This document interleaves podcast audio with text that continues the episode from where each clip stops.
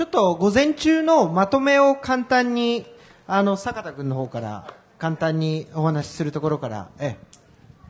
え。はい、えっ、と、皆さんお疲れ様です。午前中なんですが、えっ、と、基本的に初動対応のあり方、どこがうまくいったのかうまくいってないのかというところについて議論があったかと思います。で、まあ、うまくいかなかった面については、もう外部要因と内部両方あると思うんです外部要因ですね、変えられない部分に関しては、まあ、やっぱり皆さんその、お実際に受け入れる側の人間、社協の人間とかですね、皆さん現地の人間が被災しているっていう事情であったりとか、もしくは、その交通の便が悪くてボランティアが入れないっていった事情があったと。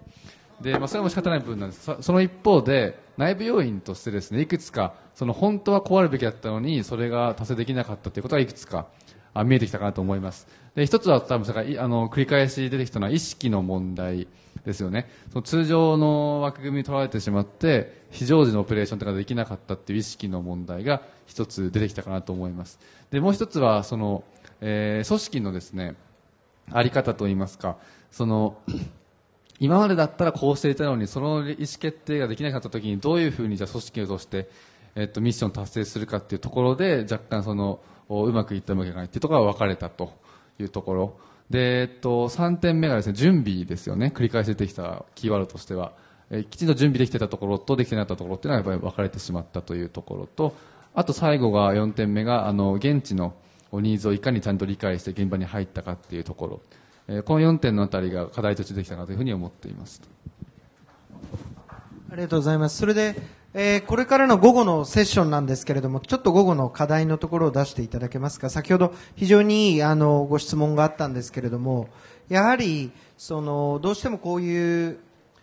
ワークショップなりシンポジウムやると支援者側の話が中心になってしまうところがあってやはりそうじゃなくてその現地では実際どうだったかという視点がもう少し入ってそこをベースにやはり議論しないとですね自己満足なものになってしまうんじゃないかということで、まあ、今回あの宇沢さんとかあと、えー、原田さんそれから遠藤さんもその支援者でありかつ被災者あの被災もしているということでどちらかというとその需要サイドの話からも、えー、もう少しお話をお伺いして、その中で、えー、こう何ができるかというようなところで、特にその山本先生、その、まあ、大学の先生の中では異質な、あの、先生で、えー、いらっしゃいまして、えー、いろいろですね、この支援の現場では、大学の先生なり大学が入ってきて、調査郊外って言われてるようなこともすごく言われたんですね。要は自分の研究のために入ってきてんじゃないかというような、まあ、批判も非常にある中で、山本先生は一味も二味も違うような、えー、やり方をしていると。それから、まあ、あの、山口先生の方は、先ほどの、えー、発言ずっとされてたんでお分かりになると思う。レジスタンスとかゲリラとか、そういう言葉が多くてですね、まあそもそもゲリラみたいな感じで、まあ先生とかそういうカテゴリーに入らないんで、ちょっとティピカルな、あの典型的な先生ではない方お二人がご登壇いただいてるんですけど、もう少しその、今回支援者の時の、やはり大学とか学生とかですね、そういったところの視点も混ぜていただければと思います。それで、ちょっと冒頭、あの、まず、遠藤さんの方から、え、先ほどもご発言いただきましたが、ちょっとお話、どんな活動されてきたかっていうところから含めてですね、お話しされて、特にその、こう現地の状況で変わってるものとかですね、そういったようなこともちょっと織り交ぜていただけたらと思います。よろしくお願いします。えー、石川の遠藤です。よろしくお願いします。えー、まずあの被災地は多分どこでも一緒だと思うんですけども、ただその進み具合が町の大きさとかですね、規模によっては違いますけど、結局最終的にはあ元に戻すというよりもその元のあるべき姿の町に戻したい、あるべき姿、人をですね、生活を戻したいというのが、それを目的として活動しているわけです。ですので、災害ボランティアセンター、あるいは復興支援ボランティアセンターという名前はどうでも私は構わないと思うんですけども、え、目指すは、その、元の生活ですね。漁師だったら魚を取って生活する。農家だったらあ作付けをして収穫して、えー、経済活動する。えー、会社員であれば勤めてと。ところが今その場所がない。ですので最終的にはその元に近いような形に戻すためにはどうしたらいいかと。いうのが、うん、最終的な問題だと思います。で、当初はもう瓦礫、そういう撤去始めましたけども、最終的には、その、自分たちの生活ですね。やっぱり、元の仕事をして、で、物をもらうんじゃなくて、自分たちで稼いで、で、生活したいというのが、あの、今の被災者の、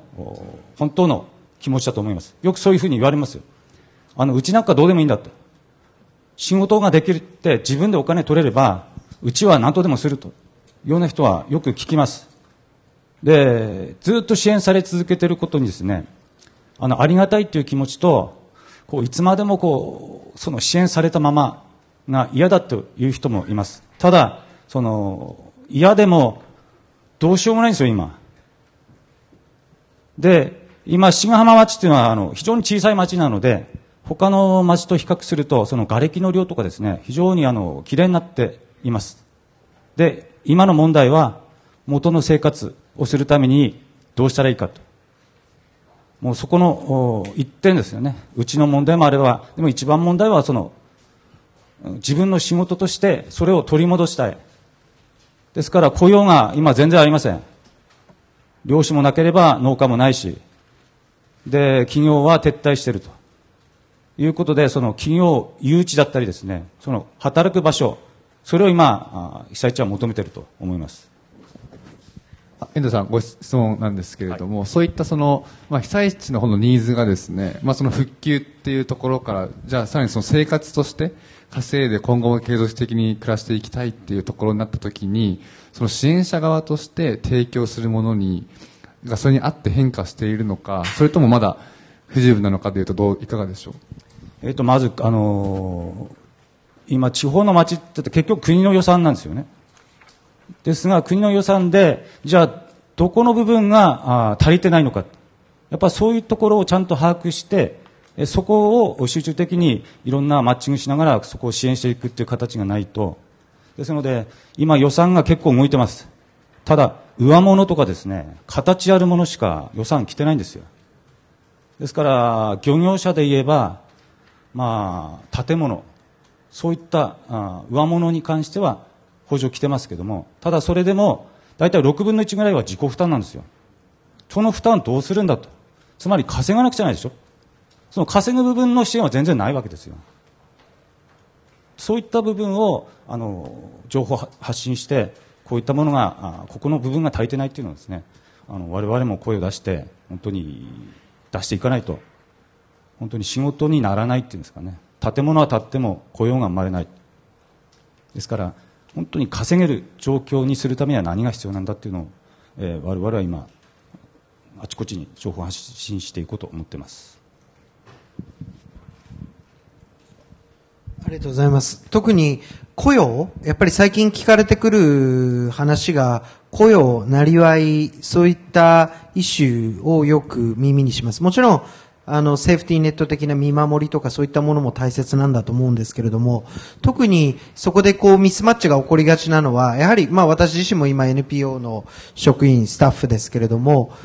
まあ、気持ち的なことは誰にも負けないんですけれども、えー、ちょっと雇用になるとですね、また難しいところ、どういうふうに組み立てていけばいけばいいかっていうところの限界とかあって、ただ、そこらについては特に3部でも、あの、企業との絡みというところでですね、あの、議論していきたいと思いますが、ちょっとここで、あの、すいません、えー、山本先生の方に、えー、特に今回議論の中とかいろんな場でもうちょっと大学生出てきてもいいかなっていう感じはして、ただそこをまさにあの岩手県の大学生だけじゃなくて全国のこう大学生とか若者の力っていうのを結構被災地とうまくつが、あのつながおうとされてたというようなことをされてたかなと思いまして、そのずっともう3月からやってらっしゃっていて、こう変わってるもの変わってないもの、これは現場でのニーズもしっかりその支援側どういうようなことをお感じになってるかということをお話しいただければと思います。お願いします。はい、えー、っと、あの、岩手から参りました山本です。えー、っと、まあ、こういう格好をして、普段はちょっとタオル巻いたりしてるんで、あの、日曜大工ショップとか行くと、あの、どの棚に売ってますかみたいな質問よく、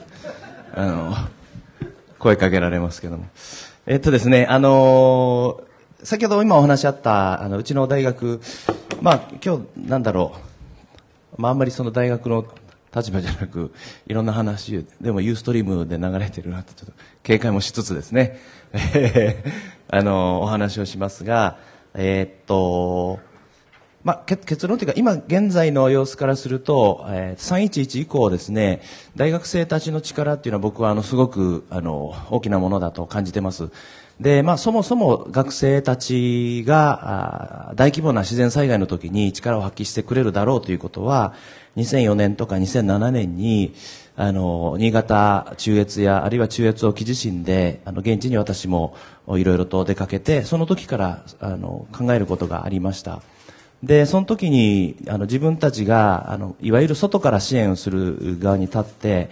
一番必要だったのは、もちろん情報っていうこともありますし、動くとなると、あの、滞在するための拠点と、あと移動手段ですね。それから、その頃は、まあ、とにかくやっぱお金がなくて、現地にたどり着くにもどうしたらいいんだというふうな状況でした。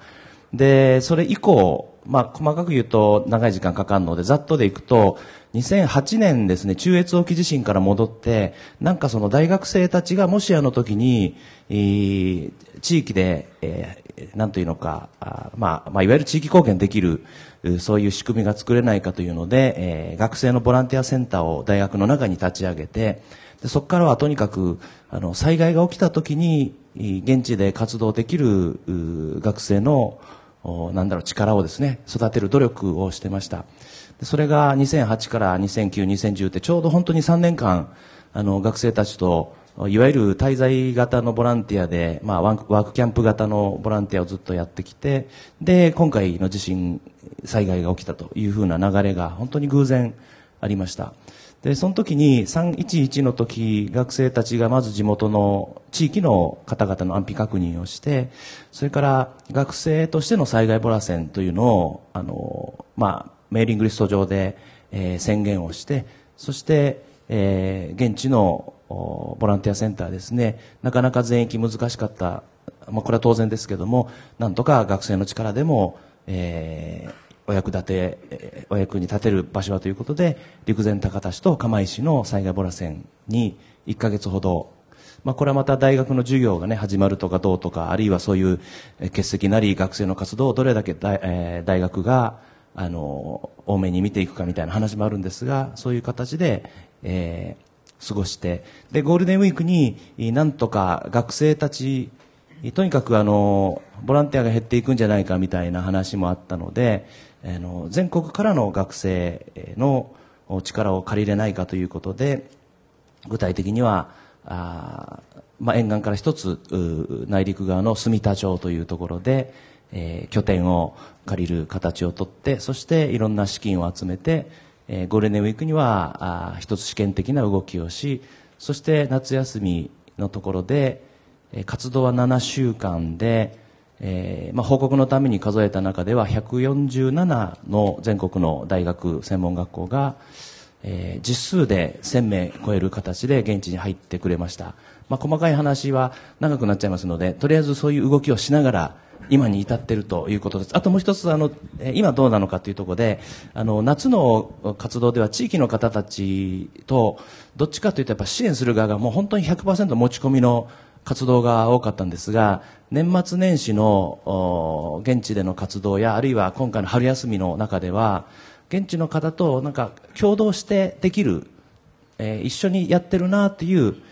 活動になってきているなというのを一番強く感じています。はい、なるほど。ちょっとあの質問なんですけど、そのやはり学生がこの復興支援なり支援に、えー、こう関与することの強み、それから、まあ、あえて弱み、どういうところがあるか、それからこういったものを通じて学生の変化、そういったもの、ようなものがどんなことあったか、ちょっとお聞かせ願いますでしょうか？はい、ありがとうございます。あの、先ほどの中越の時の支援等で私が感じたのは、あの、そもそも、あの、やっぱり学生のメリットっていうのは、ある程度あの、まあ、時間があるということですね。もちろんあの、忙しく授業にも出るし、アルバイトもしたりですけども、ただ社会人から比べると、もしあの時に用事とか、あ曜日とか時間帯問わずに、よしという動き出す、機動力みたいのは学生の方がはるかに強いですし、あと、長期休暇が夏とか春とかね、ありますので、そうすると大体2ヶ月ぐらいは、あの滞在したような活動が可能ですのでそれは学生のメリットだと思います。でもう一つは、えー、今応急仮設住宅に主にそのお茶っ子サロンという形で入ってたんですが学生という存在自体が地域の人に対して非常にこういい意味であの油断をさせるというか隙を持ってるというかなかなか我々が入っていったりあるいは何らかの専門の相談をされる方なんかが入ってもあのその役職を背負っちゃいますので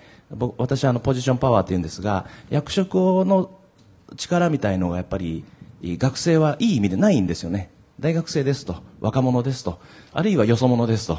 いう形で、えー、向き合う時に例えばご高齢の方でも特に子供たちなんかももうすぐ出会った途端あの飛びついてくるぐらいの距離感ですからそれは学生の強みだなということは思います。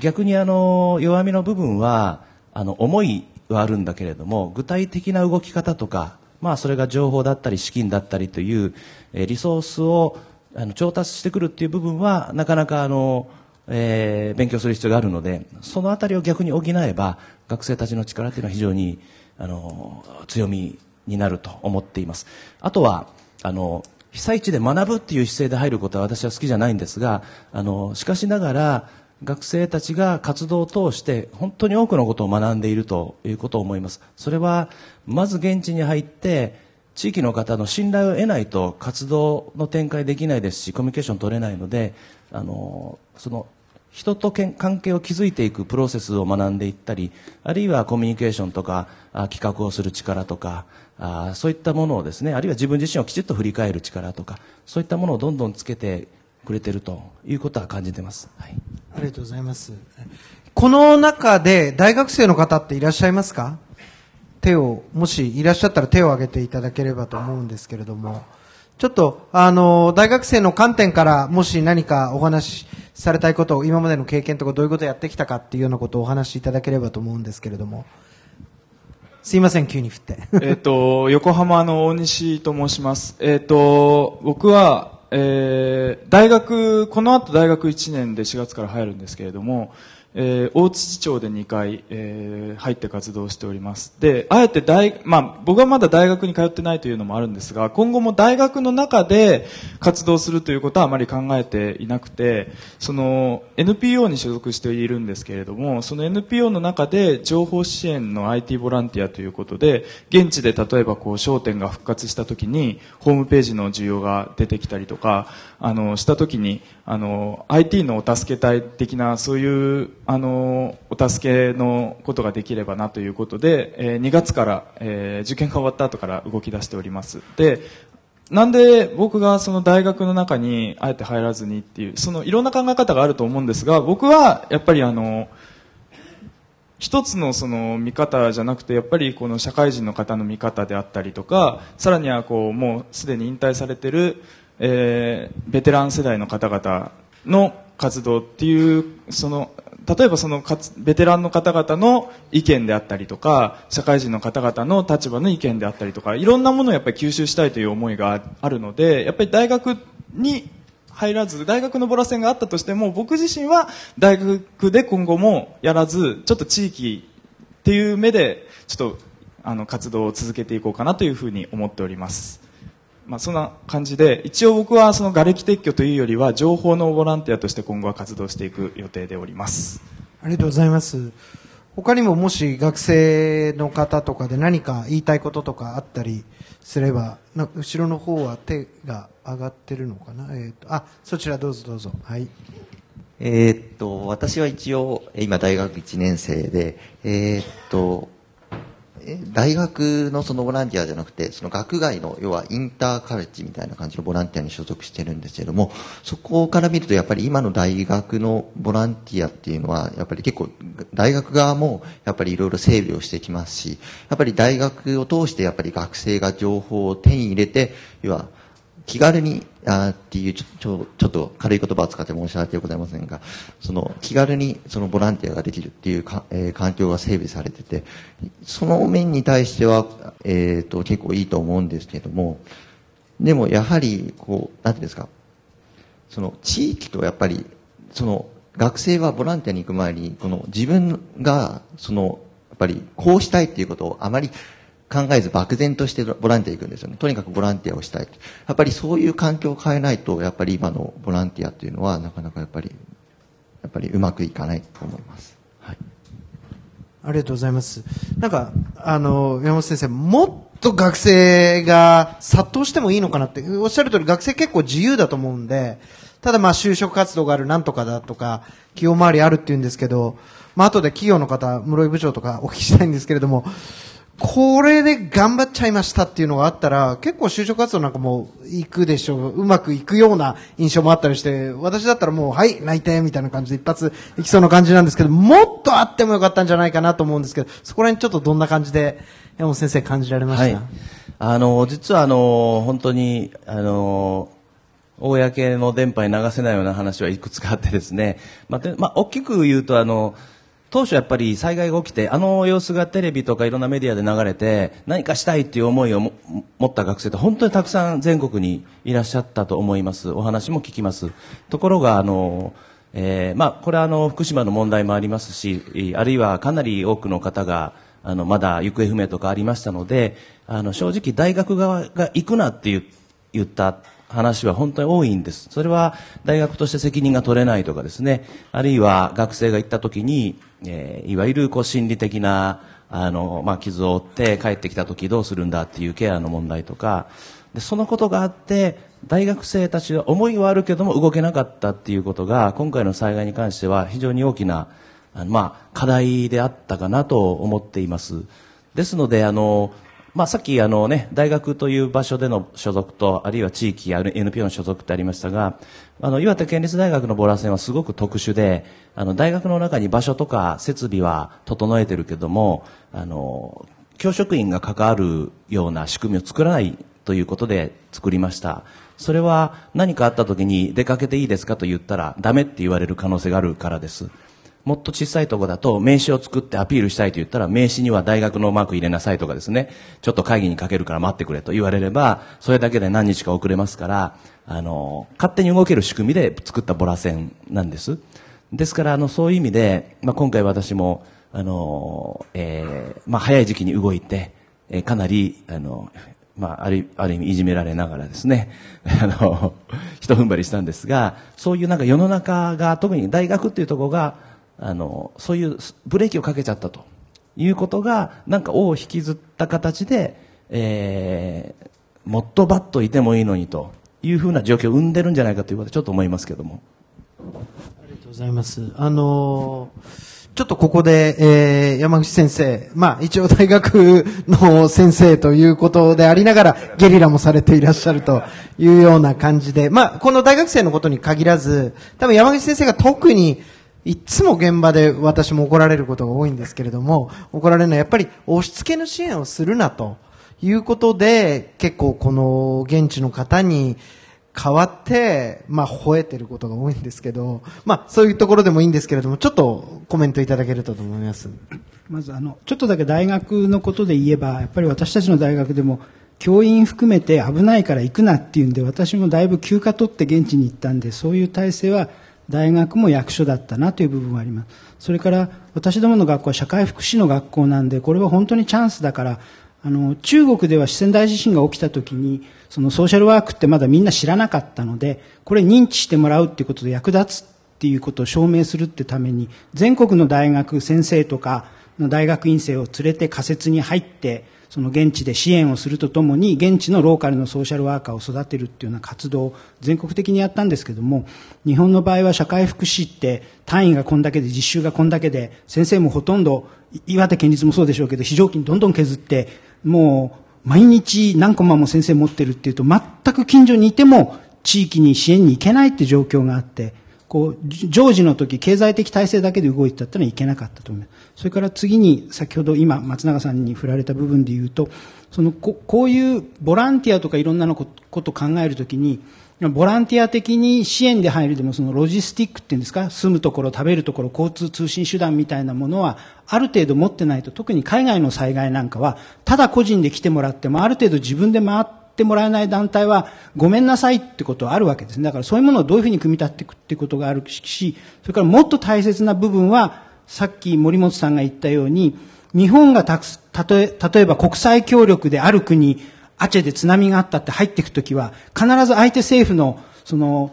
申請ベースでお願いしますって取るけども、そこから先に入っていったときに、誰のために働いてるかって形になると、もちろん中央政府、地方政府とも協力するけども、地域の被災した人たちが私たちが助けるべき、人道的にって、そこが最後の焦点で、そのために、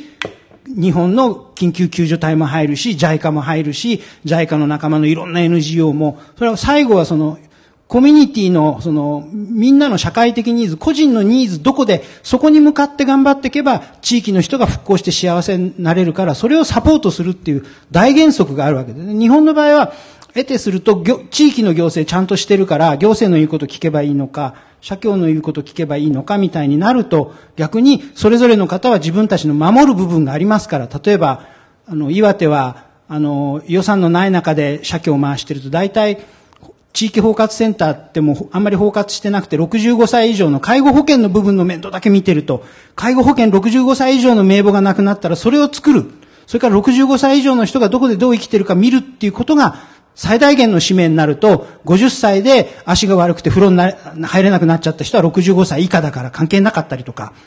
あの、ラーメン食べて高血圧になったおじちゃんは関係なかったりとか、そういう部分っていうのが出てきちゃうっていうのが一番しんどかった。それからもう一回原則に戻ると、我々も小規模の団体で入っていった何をしたかっていうと、四川の時でもその、ソーシャルキャピタルって言い方するんですけども、日頃みんながうまくいってる社会関係、その金があるないじゃなくて、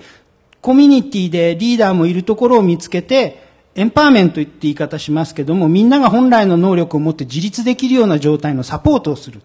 それから、もうちょっとできそうだったら専門家をいろいろ連れてったりして、キャパシティビルディングなんて言い方もするんですけど、私も JICA にしばらく行った、一生懸命勉強。もうその地域の人たちが例えばコミュニティビジネスしよう、何しようって言った時に、そのノウハウをアドバイスできる専門家連れてったり、資金的な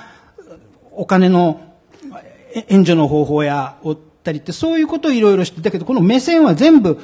地域の被災した人、それからこの被災した人、被災地っていうのもすごく難しくて、大土なんかでも、この人は家がなくなって仮設に住んでる。この人家残ってる。だけど自分の建てた印刷工場は潰れちゃったとか。だから単に家がない、仮設だ、避難所だ、何々じゃない、複雑な中でやっていく。でそうなるとやっぱり最後は、東のネットワークみたいな隣組で、大土との隣組で、将来は一緒に観光その他で復興していこうとか、顔が見えてて、人も知れてる人たちの要望っていうのをどう外部支援の人間がサポートしていくかってところに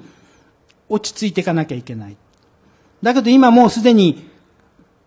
今日ですね、共和国の今日、共助じゃなくて公助、公の助になってきますと、その、いわゆる復興 NGO で中央の委員会やってたり、いろいろな人たちが中央政府と霞が関と話しつけて予算持ってきて、これでうまくいくはずでしょうって現場でやるんですね。例えば大津市なんかだと、地域あの支援員って二つあって、その、東野ネットさんなんかはまあ、頑張ってお茶っこもやってたかもしれないけども、コミュニティビジネスの方で別に仮設入らなくていいですよって、私たちが地域支援員ってどっかから連れてくるわけです。でも、その地域支援員は、東京の大手の人材派遣会社に、そ、の履歴書出して、雇うわけですね。地域の民生委員さんや自治会長さんやいろんな人に聞いて、あ、自治会長さんの奥さん少し時間あるからって雇われてないと、その人にお金つけてやってもらえばいいけど、そうすると9時5時、あのー、避難所の、あの、仮設の各集会所の鍵を9時5時開けに来るわけですね。で、一人一人の、その、雇った支援員さんめんどくさいって言うんだったら、サブマネって人が順番に集会所の鍵をバーッと開けてって、あくまで来た地域支援員の人はそこで外で待ってて寒い中で。で、入ったら9時5時ですから、えっと、10時には各仮設のドアをノックして、みんながちゃんといるか安否確認して。でもこんなことは自治会長とかいろんな人に、地域の人に推薦してもらって人が出てくれば、別に全部ノックしなくたってこのうち赤ちゃん寝てるから今ノックしないとか、おばあちゃん出かけてないからいないとか、あと社協さんもデイケアで知ってるとか、地域に任さないと1億使ったって2億に使ったってどんどんどんどんそんな風になっていくわけですね。だから今、そういうことが起こってきて、で、今後、か、あの、住宅を建てるにしても、中央、あの、霞が関の人の考えで、えらい、その東京大学とかいろんなところの都市計画の先生が来れば、10階建てのビル建てて、そのエレベーターも作ればバリアフリーだから、ここにみんな住んだら幸せってって、でも地域の人はそんなとこ住みたくないですよ。だからそういうものは、コミュニティにみんなに聞かなきゃいけないんだけど、今みんなバラバラに住んでて聞くのが難しいから、もうこう神戸の時から分かってるわけですね。分かってることをそのまま確信犯的に、あ、どうせ地域の民意をまとめてたら5年も10年もかかるから、町と話し合って、県と話し合って、ボーンとビル建てちゃったらそれで幸せで一丁上がり50億使ったっていう方向で行くのか。今後もっとちゃんと本当に地域の人たちに聞きながら、早くしないものは早くする。例えば、老子の仮小屋を建てるだけど、ゆっくりしなきゃいけないことは、あるいは、この1、2年、3年少なくとも、どっか山削りの時間かかるなら、本当にコミュニティの形成を、地域の人たちがどんな家建てたい、どう暮らしたいっていうのを見ていかなきゃいけない。これも、ああもうめんどくさいってそんなのだ。でも、東京でいっぱいその、あの、その辺にゴロゴロいる大学院生雇って地域に入れて、お俺の弟子食わそうって、私がもし大学の先生だとそう考える俺の弟子食わそうって、あんたらはもう地域づくりなんか知らないから、私の弟子いっぱい15万の予算つけて、政府からもらって地域に駐在させて、皆さんどんな住宅作りたいですかって。でもこんな漫画みたいなことをこれからしていこうとしてるわけですよね、我が国は。少子高齢化で右肩上がりじゃない。みんなが普通に楽しく制御で住みたいっていう街を作っていくんであれば、本当にもう、これからは本当に被災者のことを、地域の人たちのことを考えて我々がサポートしていくって体制にならなければ、大土だってどこだって1000億つぎ込んだって2000億つぎ込んだって全部ゼネコンと東京のコンサルが持って帰っちゃいますよ。あすいません。はいはい。え、すごくあの、盛り上がってきたんですけれども、あのちょっと分かりにくい部分もあったかもしれないですが、俺、大関さんってさっき見かけたんですけど、大関さん、いない。あーあの、なんとか支援員問題っていう、小谷さんがいるか。ちょっとその、要はですね、みんな、まあこれ、いろんな人がこう支援しようっていうことで、こう今、あー政府の予算もつきつくんでですね、いろんな形で入ってたりするんですけど、そのことについて、あ、小谷さん、あの、一番後ろの方にいますが、ちょっと、まあ現場からどんなことが起きてるかっていうお話していただければと思うんですけど。はい、あのーまあ、その町だとか市によって、まあ、あのー本当にうまくや、動いているところも確かにあります。ただ、その反面ですね、えーなかなか、その、地域の方に馴染めなくて、えーもう本当に言い方合ってるかどうかわかりませんが、村八部状態にされているところもあると聞いてます。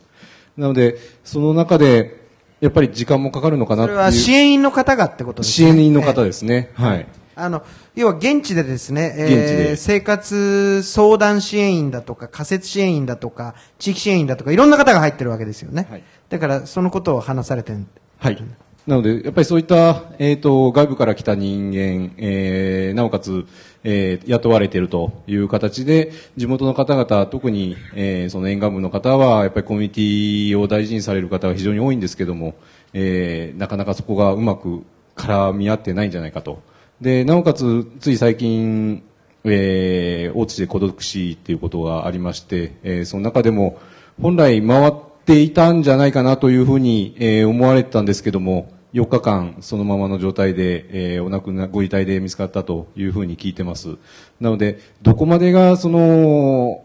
システムが全てではないと思いますし、まあ私らだけの問題じゃなくて行政の問題もあるかもしれません。だけど、やっぱりその、システムを作ったらそれで完全に動くかというと、そうじゃないと思うので、えーこれからがもう本当に課題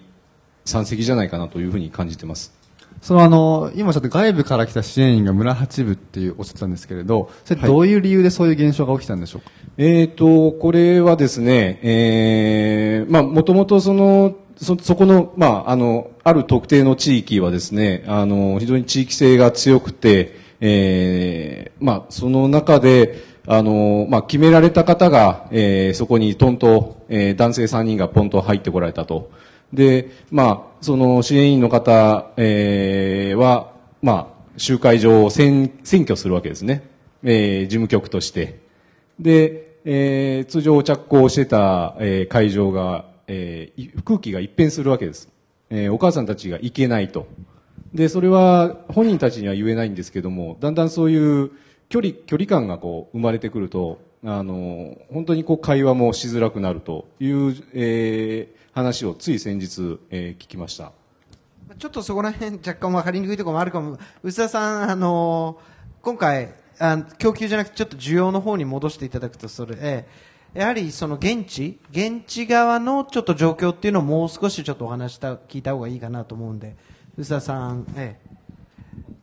支援の問題に関して。あだけじゃなくていいです。もう、あの、本当、薄田さんは、あご存知の方多いと思うんですけれども、本当に九死に一生を得て今があるというような、えー方で、ずっと初期の時からですね、大槌の現地のリーダーとしてずっと活動されていらっしゃいます。ちょっと薄田さん、えああの、これ、これの支援のことだけで話すとすごく歪小化しちゃうんで、はいはいえーもっと大きな感じで話していただいていいと思います。わかりました。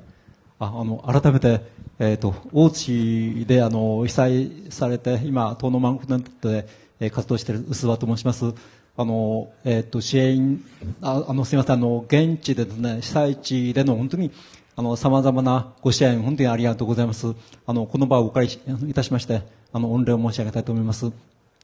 実はと私はあの3月11日まで前はですね全然ボランティア活動に身を投ずるとか全く考えてなかったんですね、えー自然あの保護のあの活動をして、えーホタルを眺めたりトンボを眺めたり野鳥を眺めたりして日々暮らしてたんですけど3月11日を境にして全く私はあの価値観が変わってしまいましてそれはどういうことかというと自分の目の前で多くの人たちがですね、あの、大津市の状況、その時の状況は、えっ、と、皆さんの洗濯機を、あの、スイッチを入れた時に、あの、渦を巻きますね。あの、渦が、あの、大きな渦が、あの、洗濯機がですね、大津町に、えー現れた。その中で、多くの人たちが助けてくれっていう声とともにですね、屋根に登ってる人たちがあの転がって、えー渦の中に巻き込まれて、本当にこう、私自身、これはなんかテレビかですね、映像、あの映画でこう見たような、そういう錯覚、現実なんですけど、そそういう錯覚を覚えました。そういう中で、私自身、あの、本当にこう、えーこのように皆さんまでお話しするのは、あの、神仏に生かされたと、そのように思ってます。で、えーそういう中で避難所に行った時に、どういう状況が起きたかっていうと、3歳、4歳と2歳の女の子がいたあ若い母親が2歳の子供、女の子供をですね、自分が手の届くところから、あの、波に触れて亡くなってしまったって、反響欄で泣いてるんです。で、避難所では多くの方々が夜になると泣く。そういう中で、私はその、本当にこう、家族、ともとも生かされたんですね。で、神仏に生かされた。で、それをこの前話をしたんですけど、じゃあ私の家族は神仏に見放されたのかって、本当に現地ではね、一言が、そういう他の人に、こう、なんですかね、あの、傷をつけるっていう、そういう状況で今、あの、生活してます。で、そういう中で、じゃあ、私たちがですね、被災に遭った人たち、まあ、大津市は1万6000弱の小さい町ですけど、その中で、一番、あの、1200人、行方不明者も合わせて、今、あの、800人が亡くなって400人が不明、約1割の方が、で、5600人の方がですね、あの、被災に遭って、今、仮設とか、あの、みなし仮設、戸宅のところにとこにいるんですが、で、その人たちが避難所にいて、大変な苦しい思いをしたときにですね、私が、あの、えー避難所の、あの、えー世話役をやった中で、いろんなことを役所の方に行って、えー伝えて、えーどういうことになったんでしょうかということで、お話をし、メールボーイの役目を果たしたんです、あの、えーに、になったんですけど、でもすべて検討します、ペンディングです。すべてですね、より良い回答がなかったんですね。で、これは、やっぱり、あの、私自身、えー想定外の被災にあって、役所がバラバラになっている。機能を果たしてない。社協もその通り。これは大津市の場合ですね。社協もその通り。じゃあ、誰に頼って生きるかっていうと、やっぱり隣近所の人たちなんですね。で、そういう中で、あの、私は、えー今も思い出します。3月の17日ですか。仮設の、あ、避難所のところに、多田さんが現れました。あの、私が、あの、伝承館のいうところに、あの、避難してたんですが、その、松林の中から多田さんが来たときに、私はびっくりしたんですよ。なんで多田さんがこういうところに来るかって。実は、あの、行政が全く機能不全の時に救ってくれたのがですね、東のマンクロネットのあの前身のその多田さんのグループ、それがあの救いだったんですね。でそして、いろんな方に、えー救っていただきました。中でもその、私は、その、今も思い出すのが、皆さん方の3月11日地震があってですね、電車が通らない、電車が走らない、ストップしている、帰宅難民がありました。でもその時に、大津市では、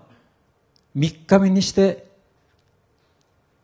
ごま塩のおにぎりをですね、3人で分け合ったんですね。皆さん方はただうちに行けば、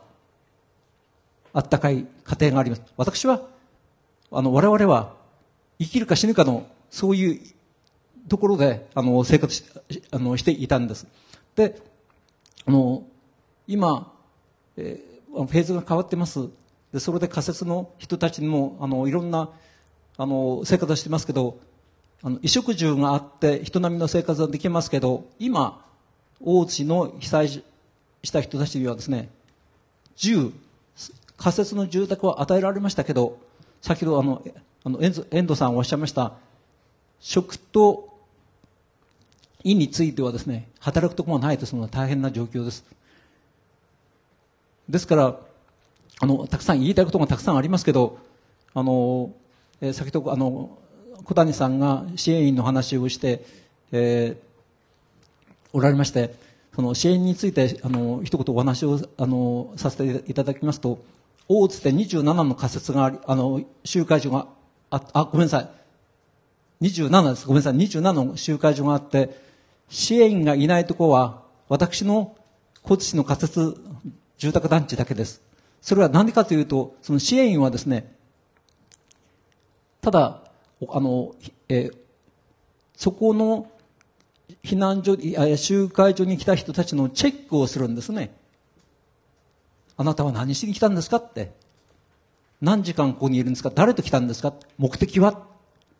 そんなのはですね、集会所じゃないですよね。チェックをされたら誰も来たくないんですよ。避難をしている人たちはですね、そこでお茶を飲みに、じいちゃんばあちゃんと一緒に、たまには嫁姑の悪口をしに、そしてすっき、あの、腹の中をすっきりして家に帰って生活したい。でもそういうところで、チェックをされたら、誰も来なくない。そういう状況が今、あの、えー避難所の中で、避難所で、あの、現地で起こっています。そして、あの、その、支援員の人たちもですね、今、えーマンコロネットが生活支援と入ってますし、社協も回ってます。でその他に、えー岩手県の、あの県から委託された、あの指導員も入ってます。その他に、なんでまた地域支援員が入ってですね、ドアをノックするかって、うちの隣のじいちゃんばあちゃんはですね、ああ、また来たかって。そういうのがですね、今起こってるんですよね。で、じいちゃんばあちゃんは、みんな役場の職員だと思ってます？誰が、この人が地域支援員か、この人が社協の人か、この人がどこどこの人かじゃなくて、ノックをするのはみんな町の役場の人だと思ってますね。だからなんでまた役場の人が来るかって、それが今の状況です。ですから私は大変申し訳ないけど、ここの小槌の仮設は、うちの母ちゃんもいるし、いろんな隣の人たちがみんな、あの、誰がどこに、どういう構成でいるか知ってるから、いらないって言ってます。27の集会所の中で、えー私のところ、私っていうか、小槌の仮設だけがそういう状態です。これがいいか悪いかっていうのはですね、これは、あの、えーそこに住んでる人たちが本当は決めるべきですけど、でも私は多くの人たちが、えー私のあの耳に入るのがですね、そういう状況ですから、私はもう、えー大多数の意見だと思っていらないって言ってました。すいません。ありがとうございます。あの、おそらくこれは支援員の問題に限らないんですけれども、当初の時から、まあ、第一部でも議論したことですけれども、場所によってはものすごくいろんな支援が入りすぎてしまって、重複が起きてですね、逆に混乱を、えーもたらすという傾向も非常にあって、それは、その支援側でできる限りですね、慎まなきゃいけないこと。でも、なぜかやっぱり、その、まあ、行政が縦割りの弊害があるとしたら、NPO、NPO で結構縄張りの弊害が私あるような感じがしていて、どうしてもその自分がやったっていうところを出したいんで、そこでこう囲ってしまう。その結果、一番困るというか、こう、うるさいというかですね、それが被災者の方なり現地の方というようなことが起こりがちかなという傾向は否めないのかなということを、まあ、次回の念も込めて、えーあります。それで、ちょっとですね、あの、ここで先ほど原田さんに、あの、ご発言いただいたんですけれども、やはり福島というのはですね、その宮城、岩手と大きく状況違ってます。これは支援入る側もしかりなんですけれども、えーちょっとそこら辺の状況を、あの、原田さんからお話しいただければと思います。お願いします。はい。あ、え、か帰ってますね。あ、すみません。えー先ほどあのご挨拶ささせていただきました原田と申します。私はあの浪江町から参りました。で、あの今回の事故の私どもの地域の、まあ、一番の違いというのはやはり放射能だと思うんですね。あの東京電力第一原子力発電所の,、まあ、あの事故があったんですけども、まあ、11日の日はあの例の2時46分の時ですねものすごい地震が来ましてでもその頃は私どもは全然その原発が危ないってことはもう頭の片隅にもなかったんですね原発だけは安全だろうとあのそういう考えでおりましたあの本当恥ずかしい話なんですけども緊急炉心冷却装置が働けばもう原発は止まって安全だろうと思ってたんですけどとんでもないことで冷やし続けなならないというのは私は正直言って分かんなかったんですね。もう一つその今いろんなあの何マイクロシーベルトとか何ミリシーベルトベクレルとかいろんなカウントとか言葉出てきますけども正直あの時まで本当頭の中になかったですね。ですからあんたんとこはこれくらいの量ありますよって言われてもじゃあそれどうなのっていうのがほとんどの町民の,、まあ、あの気持ちだったと思います。でとりあえずあの私その時11日の日はあのうちの母親が86だったんですけどその地震の揺れでその庭の石に腰をぶつけまして大腿骨を骨折したもんであの日はほとんどもうお医者さん探しやってたんですね。でみんなと次の日じゃあ朝のですね6時半に集まろうね。実は私はあのお店やっておりまして大体78人でやってたもんですからあの次の日6時半に集まろうねってことで別れましてその医者をお医者さん探してたんですね。でやっとあの隣の市のですね南相馬市というところありましてそこの私立病院に行きましたらもうものすごいそのあの布団がこう敷いてあるロビーにですねそこにあのもうあのなんて言うんでしょうこう点滴のあれがずっと並んでおりましてもう本当にあの声がして痛痛い痛いっていうんですかあの並んでたのを覚えてます。で私ここでダメだと思ったもんで裏の方の緊急あの受付のとこ行きましたらたまたまその若い先生だったんですけど入っていいよって言われてそこで入れさせてもらったんですね。でもしあれ入れさせてもらえなかったらうちのおふくろあそこでダメになったんじゃないかなと思ったんですけどまだその頃はその津波しか頭になかったんですね。で次の日の朝6時半にみんなで店に集まりましたらもう7時にはもう原発危ないから避難しろってなったんですね。でただどこに避難しろとも全然何にもなかったんです。で結局じゃあ山を越えればいいかなっていうことでみんな越えたんですね。でじゃあその時役場はどうしてたか。役場にも全然情報がなかったんですね。で浪江町というのはその原子力発電所がある隣の町なんです。いわゆる立地町村じゃなくて隣接町村なんですね。でそのそういう時のためのそのオフサイトセンターっていうのがあるんですけども、大熊にですね、そこがもう全然機能しなかったですし、その県からも国からもどんな情報の伝達手段もなくてですね、私は例えば自転車とかバイクでも何でも来れたと思うんですけど、波には全然なかったんです。で、町長のその上の人は何やったかと、じゃあ対馬に逃げましょうって言ったんです。対馬っていうのは波から西の方に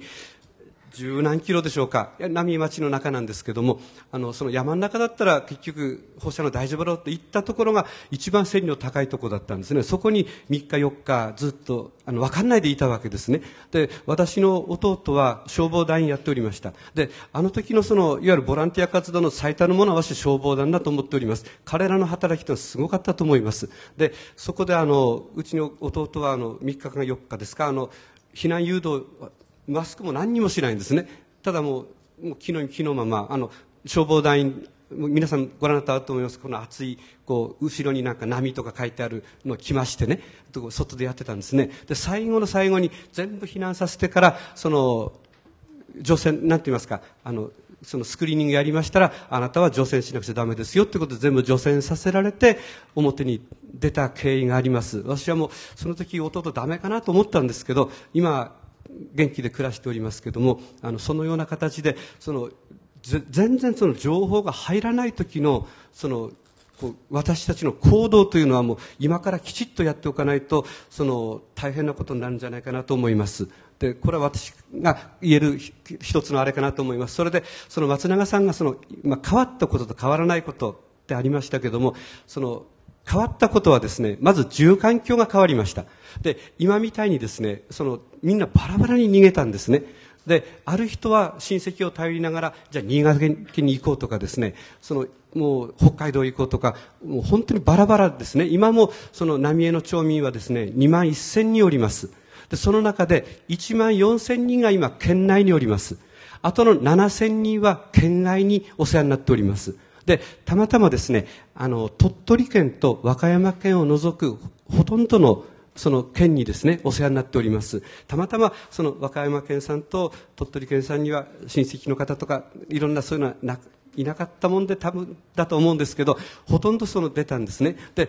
出たんですけども、その、行った先にやはり最初はやはりこう、なんて言いますか、役場とか市役所に行きますよね。それが、やはりその地域によってすごく温度差がありまして、その受け入れてもらえなかったところもあったみたいですし、温かく迎え入れられていろんなものをいただいた方もおられたみたいです。私はあの時その浪江のその状況を見た時ですね、その役場の機能なんてのも全然働いてないんですね。私はむしろあの国とか県がですね、避難命令出した以上は、そういうふうに浪江の人たちが、その、こう、いろんなその避難の仕方するというのは分かってたと思うんですね。だったらば、そちらからですね、こういう人たちが行った時は、こういう対応してくださいと。なんで言えなかったのかな。今でもなんかそう、すごくあの、不信感って言いますかね、あの、持っております。で最初そういうふうな形でもういろんなところに避難しました。私はたまたまその母の手術の関係で会津若松の方にお世話になったんですけどもその状態が6月かその頃まで続きましてでそれからですね二次避難というのがありました。それはその今度はですねそういうふうないろんなところにお世話になっている方がとにかくそのまともなまともっておかしいんですけどとにかく生活してもらいましょうということで浪江の場合はその裏磐梯ってあるんですね。磐梯山っていうあの、あの、福島県に山がありますが、その裏側に、すごいペンション村があるんですね。そこと、稲城町のペンションと、それからその近くの温泉街ですね。中野沢温泉と沼尻温泉ってありますけど、それからあと、日本松の嶽温泉とあります。それからもう一つ福島県の飯坂温泉さんには、あの、人数はわかんないんですけど、土湯温泉さんがほとんど受け入れてくれまして、今のところに9月末までですね、あの、お世話になりました。で、その、それ、その間に仮設住宅とかいろんな作りましてですね、9月いっぱいでとにかくそういうところを出まして、今は仮設住宅といわゆる借り上げ住宅ですね。そこにお世話になっております。で、借り上げ住宅は、あ仮設住宅は、あの、先ほど27箇所って方おられましたけど、あ浪江もやはり27箇所あります。それは福島市を近辺にですね、あの、それから二本松市を近辺、それからあと郡山市。で、今だんだん今度、あ、そこの、そこの仮設が27箇所ありまして、もう一つは、今度はあの、借り上げ住宅ですね。仮設に何らかの事情で入らなかった人たちがアパートとかそういうところを借りて住んでおります。で、福島市にだいたい4000人くらい住んでおります。で、あと、日本町に3000人、それから郡山市に2000人弱、あと、いわき市に2000人弱ということ形で今あの住んでおります。でこんなふうにどんどんあの住環境が変わったもんですからやはりお年寄りの方がなかなかその生活環境に馴染めなくてですねあの大変な生活をしている方もおります。というのはその仮設というのは皆さんご覧ご覧とあるありますかね？中に入られたことございますか？あの浪江というのはですね本当に田舎なんですね。田舎というのはうちがものすごく大きくできてるんですね。もう本当に不必要なくらい部屋があって大きいところに住んでた方がですね、急にドーンと4畳半くらいのとこ2つのところにもう膝突き合わせて頭額突き合わせて住んでるわけですね。で、一番あの今困ってるのは、その一家で住んでた方が仮設に移ったためにバラバラになっちゃったことなんですね。あの、若い方はやはりお年寄りがいると邪魔なもんでかどうかわかんないですけど、やっぱり出ちゃうんですね。残された方はお二人で住んでる。でも高齢ですから、例えばえばどっちかが脳梗塞になったりとか、病気になるともう病院に行く。残った一人は一人きりで、あの、仮設に住んでるわけですね。で、そういうことがありまして、ただ、ただいいことは、仮設というのは、ある集落になってますから、その浪江の人同士が入ってますから、コミュニケーションはあるんですね。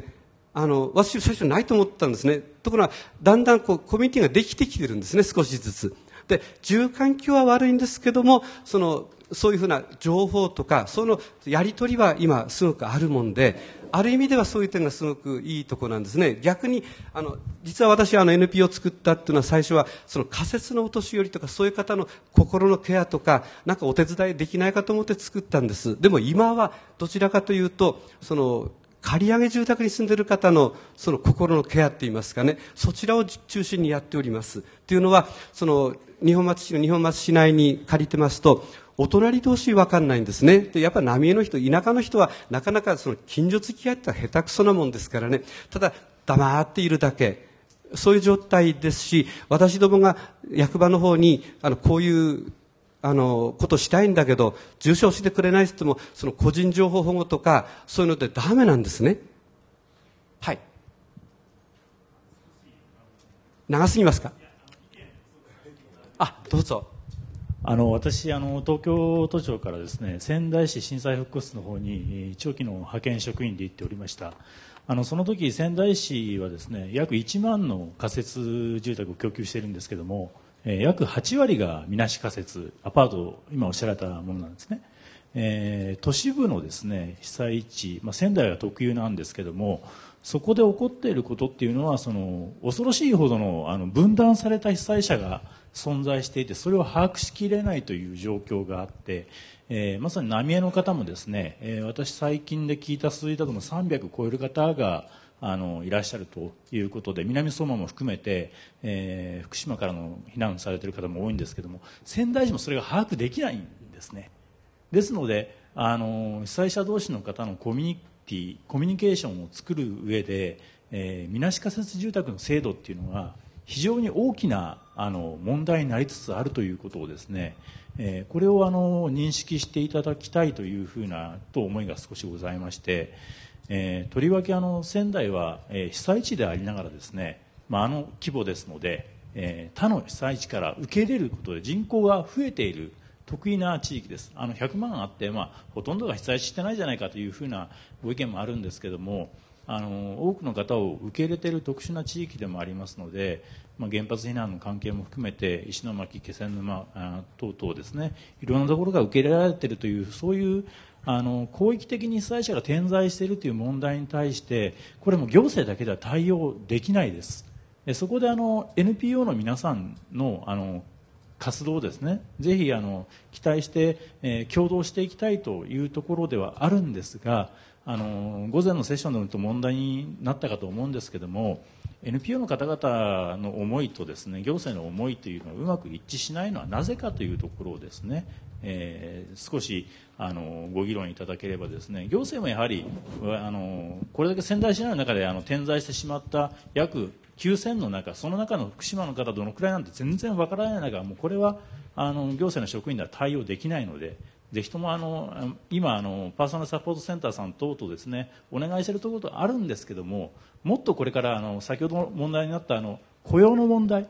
これはあのもう点在しちゃってるんでどういう生活されてるかもわからないんですね。でそこをあの把握するためには NPO のあのお力を借りるということで今度仙台市もなっているようなんですけども、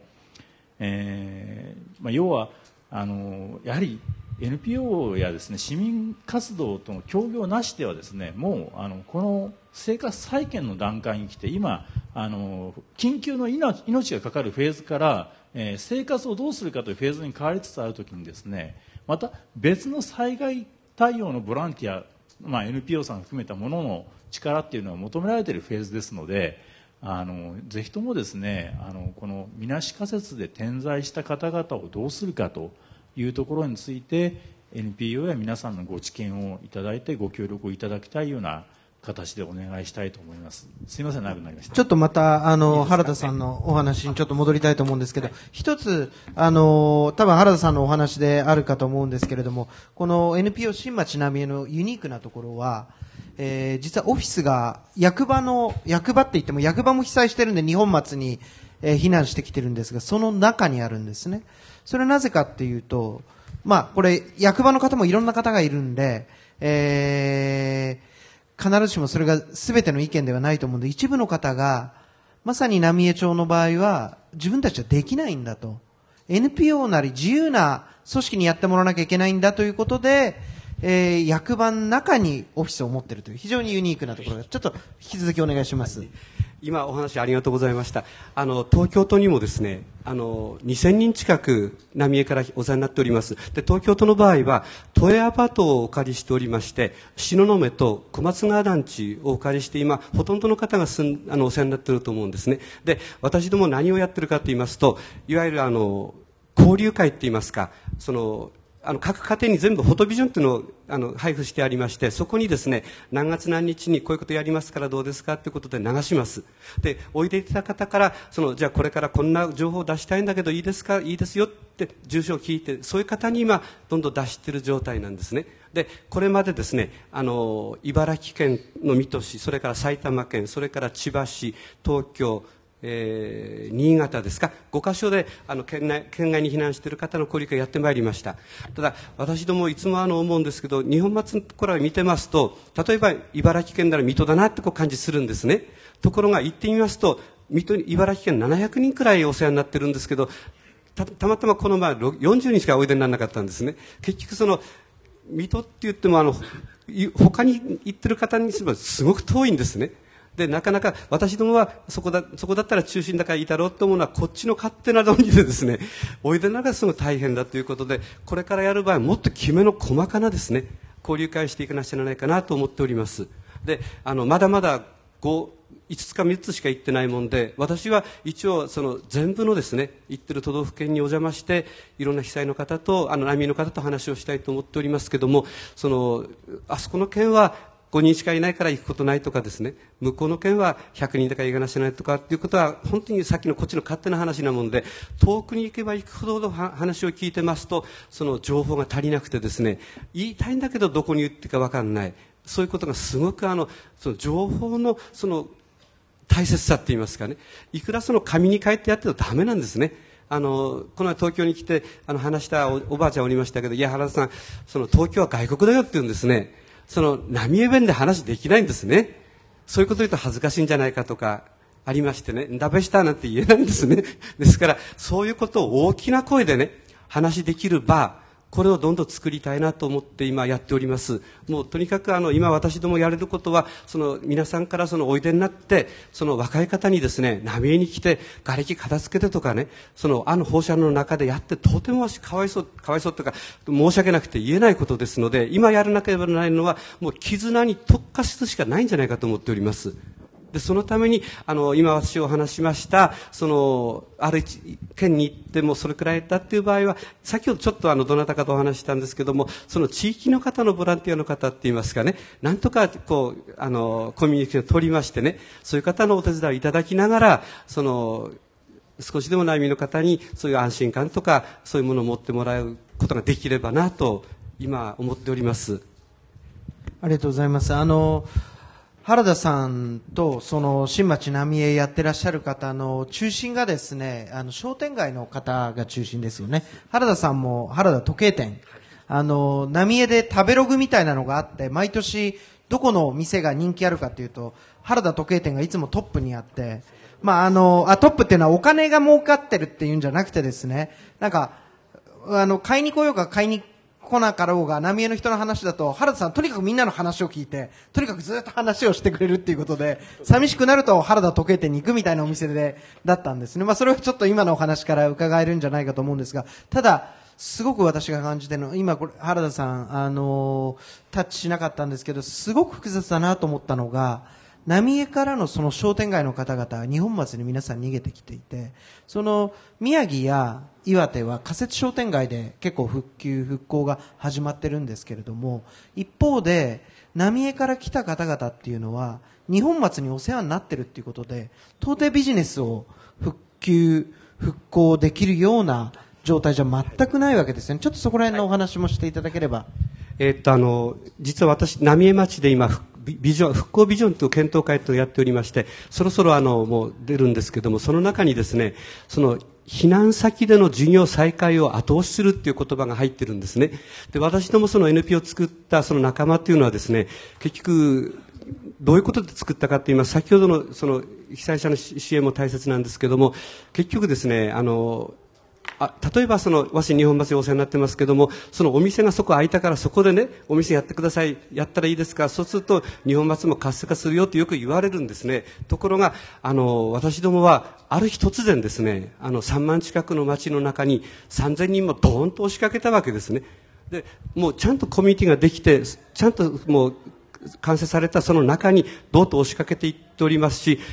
その避難先のその人たちも私たちに対していろんな援助して、金銭的にも物品的にもですね、していただばっかりなんですね。その中で、例えば私がそこに入ったとして、そこでお店やったとしますとね、いくら小さい店でもやれば、やはりどっかに影響あると思うんですね。その時に、例えば同業の影響ある方だったらば、ああ、なんだ、こんなに支援してあげたのに、結局は来てこうやってやるのかって私はなるんじゃないかと思ってそれが一番怖いんですね。私どもができることっていうのはその避難先でみんな行ったとこでその商店街とかそういうとこがいかにその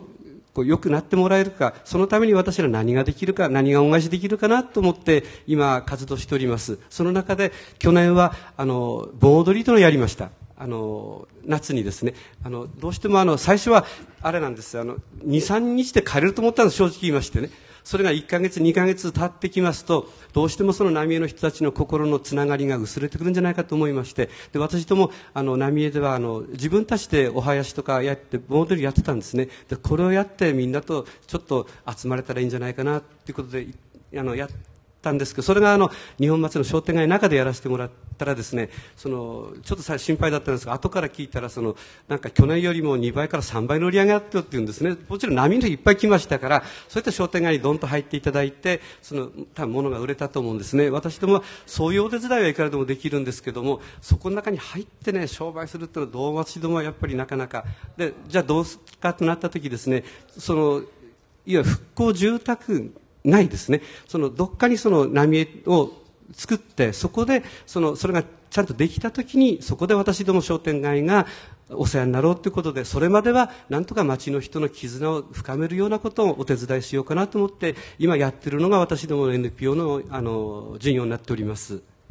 原田さん、ありがとうございます。あの、すいません。えっ、と、本当にですね、福島の状況って異なるんですね。ですから、例えば浪江ですと、浪江高校、多分明日4月1日になるんで、新入生ゼロですかね。2ヶ月ぐらい前に聞いたときは多分募集してない。あの、浪江から同じく日本松のえっと何高校、ちょっと名前失念したんですけれど、そこの高校に避難してきていて、たまたま、え、足立高校でしたっけね。え、その中で浪江高校の生徒さん、あの、いろんなところから遠くから来てるんですけれども、一応授業されているんですね。それで、まあ我々、制服を提供させていただくという支援を、えー、アドラジャパンさんを通じてやらせていただいていて、というのがみんな気の身気のままで来てるんで、制服がなくて、そこの高校に通っている、足立高校の方は皆さん制服があって、浪江高校の方はジャージとか、なんか本当に普通の普段着で来ていたんで、そこで制服したんですが、ただより問題なのは、その、こう、移住されてきて、新入生は、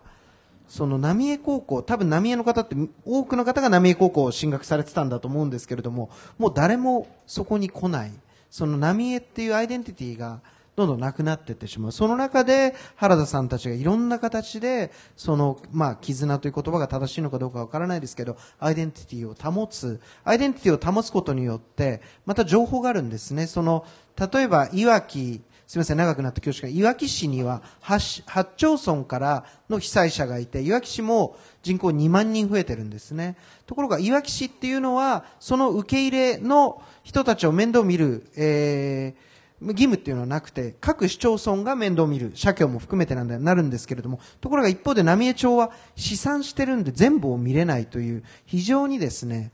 あの、いろんな問題が生じている。それで何を言いたいかというと、その、先ほどのみなしの問題提起あったと思うんですが、今一つ、やはり明らかになっているのが、支援の格差だと思うんですね。これは、その、例えば、えー、仮設住宅、それはそれでいろんな問題があります。それからみなし仮設、そして在宅被災者。どんどん見えなければ見えなくなるほど、えー、支援の方も届かなくなる。それから、えー、宮城県、やはり地理的にも近くて、えー、まあ、被害も膨大なんで、いろんな団体が殺到する。それから、えー、遠いけれども放射能とかの影響がない岩手県に対して、やはり福島というのは支援側もものすごく少ないんですね。ですので、その変化している現地事情っていったときに、やはりその場所場所の特殊性っていうのをしっかり見る必要があるかなと。あと、ちょっと福島の話するとですね、本当に今日多分あともう何時間もかかるんで、また別途やりたいとは思いますけれども、こういった場でどうしてもやはり岩手、宮城の議論が中心になるんですけれどやはり福島の現状というものをもっと知っていただきたい。山口先生、あの福島のことでもう一つだけコメント、えっと、こういう言い方失礼なんですけども例えば山形あるいは東京に来ている福島の避難者の方は私たちも難民化してるって言い方をしてるんですね。社協同士で福島社協が東京社協に頼んでお願いしますって言うけども現実的に千代田区だとかいろんな各区はあの防災部門にしか名簿は来ないんです。だからが教育委員会も知らない。それから福祉課も知らない。でも子供やお母さんの避難が結構あって、子供地域の学校に通ってるっていう、そういう形で、それからそうなってくると、やっぱりお母さんも、もうやっぱ500回になってるからっていうことで、ちょっと学校であんまりじゃないかってことがあっても、なかなか教育委員会や校長先生に言えないし、地域の方はそれを知りようもないし、地域のソーシャルワーカー知ったとしても、場合によっては、まあ、あと半年経ったらどっかお移りになる方だったら、ちょっと我慢してみたいな話になって、だから、ある時期、これ私勝手に思いつきで言ったんですけども、福島に予算をつけて、東京都で福島にゆかりのある人をソーシャルワーカーとして何日あるいは関東に配備して、クレームがあったらその人に言ってくれと。そしたらその人は100%福島県民がクライアントだって言って、うまくその、まあ、苦情して喧嘩だけでしょうがないですけど、福島県民の利益のために、その地域の教育委員会や役場と折衝するからみたいな制度を作っていかないと、名簿を束ねてくれる人いなくて、本当に大変なことに。大土だってある浜の方のグループは、町が名簿開示しないからもう、タクシーや車使って全ての仮設をめぐってみんなに県外避難誰だ、町外避難誰だって自分たちの力で名簿を、本当に大変なことだし、それ全部カバーできないし、だ東京でも何人か置いてくれてね、そこに行けば、あ、ああ、浪江の方はこことここですよって、そういうことなら役場通して来たんなら教えしますみたいな仕組みを作っていかないと、持たないし、外側に避難している人たちみんな参っちゃうと思うんですよね。だからその難民化を止めるってためでは、私たちは東京にいても被災地支援ができるし、そのための仕組み作ったら両方でやっていけるっていうことを感じてます。ありがとうございます。よろしいですか？今のいいですか？一つ。先生、ありがとうございます。あの、実はですね、あの、私どもその県外でやっやってきたっていうのは、実は川崎、高崎経済大学のですね、桜井先生って方が、その喋り場っていうのを作ってくれまして、そこにあの学生さんをこういっぱいこう連れてきてくれましてね、で、あの、来た方と、その、来たその波の方といろんな話をして、全部まとめてくれたんですね。私最初お邪魔した時ですね、すごく違和感感じたんです。最初私とも会った時は、波の人同士だったらですね、いや生きててよかったねとかね、あ、元気だったねって、そういうのが最初あると思ったんです。ところが、先生がこう指示されますと、あの、じゃあ皆さん席についてください。で、学生、学生が話しますから聞いてください。で、あなた方も言ってくださいって、なんか学校の教室みたいだったんです。で、そんなことあったもんで、すごく違和感がありましてね、こんなんじゃないだろうって最初は思ったんですね。でも、4回、5回と先生がやっていただく間にですね、あやはりこういうやり方も、その浪江の人たちのいろんな思いをですね、こう引き出してくれるには、いい方法だったのかなと。思ってそれから先生方がなさった後に今度ですね私どもがそのあの時間許す限りって言いますかあの波の人と話するようになったんですけどもそういう意味であの先ほど学生さんとそういうふうなボランティアのあの皆さんのお気持ちすごくありがたいと思いました。で実は私はあの先日の3月24、25日ですね、あの、実は浪江町、先ほど言いました、3月12日に避難命令が出ましたとき、いわゆる子供たちも一斉に避難させられたんですね。で、その学校の先生と生徒もバッと引き下がれたわけですね。で、そういうふうな引き下がれた、その子供たちと先生をなんとか結びつけようと思ってですね、その一日ふるさと学校っていうのを猪苗代で開催しました。で、その時いろんなこと、全国からですね、2、300人、370人ですか、あの子供たちが集まってきて、こう感じたんですけども、やはりあの、今回のこのあの事故の一番の犠牲者は子供たちじゃなかったかなと思っておりますでその子供たちを守るというのはですね、何もその放射能からだけでないと思いましたですね。やはりこれから子供たちが成長して生きていく上に、上でですね、本当にあの、いろんな誹謗中傷とか言われないような、その、そういうふうな、あの、差別、そういうことからもですね、なんとかその子供たちを守ってですね、あの、いい人生を送ってもらうようにするのがですね、私たちのこの今の大人の役割かなと思ってつくづく思ったんですね。やはりあの、これだけいろんな放射能が問題されてますと、もうあの人波だからもう結婚しちゃダメだとかですね、なんかいろいろそういう話聞くんですね。で、あともう一つはあの、こうなんて言いますか、あの、昨年のお盆の時と、その12月の、いわゆる帰省の時ですね、その、みんなその、ふるさと戻りますよね。戻って、お土産もらってきます。お米とかね、いろんなあのその土地土地の名物ですね。でそれが、その、例えば東北道の場合ですと、その、あそこなんですか、えっと、あの、栃木県の大きいサービスエリアがあるんですね。そういうの裏にいっぱい捨ててあったそうです。それは結局その、やっぱも、こちらに持ってくると何かまずいことがあったんでしょうね。えいろんなあのあれがあると思います、そういうふうなことをせざるを得なかったですね、そのいわゆるあのふるさとが向こうにある人の思いを思いますとね、これ子供だけはそういうことさせたくないなと、そういう枠組みをなんとか作ってあげたいな、そんなふうにあの思った次第です。すいません。多田さん、ちょっとマイクを前に。ありますか、マイク。えー、ありがとうございます。えっ、ー、とね、そこ、今、ぐわーっと問題が広がってるように感じるじゃないですか。だけどこれってね、本当は違う。これ問題、根本はね、もっと狭い狭いところにあるんですよ。当たり前のところに。それは何かっていうと、通常の問題である。要するに、いろんなところに被災者の人たちが散らばってある。で、これをどういうふうにするかってことは被災地の問題じゃないんですよ。それと、例えば、岩手でも宮城でもどこでも放射能の影響って出てます。海外から見たら日本ですよ。要するにこれは俺たちの問題なわけですね。福島だけの問題ではない。ということはどういうことかというと、原発が危ないよって言った時にテレビに出て大丈夫だ大丈夫だって言った学者さんいたじゃないですか、たくさん。あの人たちはどういうふうに責任を取ってるのか。あれを言わしたところはどういうふうな責任を取ってるのか。そういうことは一切今問われてない。問題ですよね。要は、そこのところで本来自分たちがどういう役割をすべきかということをきちっと果たしているかどうか。そうすれば未然に防げた問題。例えば単純に一言で言えば、うん、個人情報だとか、いろんな問題ありましたですね。民業圧迫だとか、そういう言葉で片付けてしまうようなことがたくさんあった。で、そういうことではないんだ。本来自分たちはどういう役割をして、どういうふうにしなければいけないかということを果たしていれば、解決できる、もしくはならなかった問題はたくさんあったということです。そこのところにもう一回目を向けるべきかなと思っていて、私皆さんにちょっと質問したいんですが、あの、本来の役割をこう果たせばこう、こうあるべきじゃないかっていうふうなこう疑問がたくさんあるじゃないですか。そこら辺のところをこう皆さんこうそれぞれ例えば大学だったら研究だとかいろいろありますよね。でまああの北川さん。もいらっしゃってるんで社協だったら本来の社協っていうのはこうじゃないかでそれがこうできなかったから問題があったとかそこら辺をですねちょっとこう思ってることをですね思いっきり聞きたいなと思ってます。まあ、あの一部でもまさに機能したこと、機能しなかったこと、できたこと、できなかったこと、そこにちょっと立ち返っっていくんですけれども、ちょっともう一度、もう少し視野を広くして、広くしてですね、その観点から、えーちょっとお話しいただければと。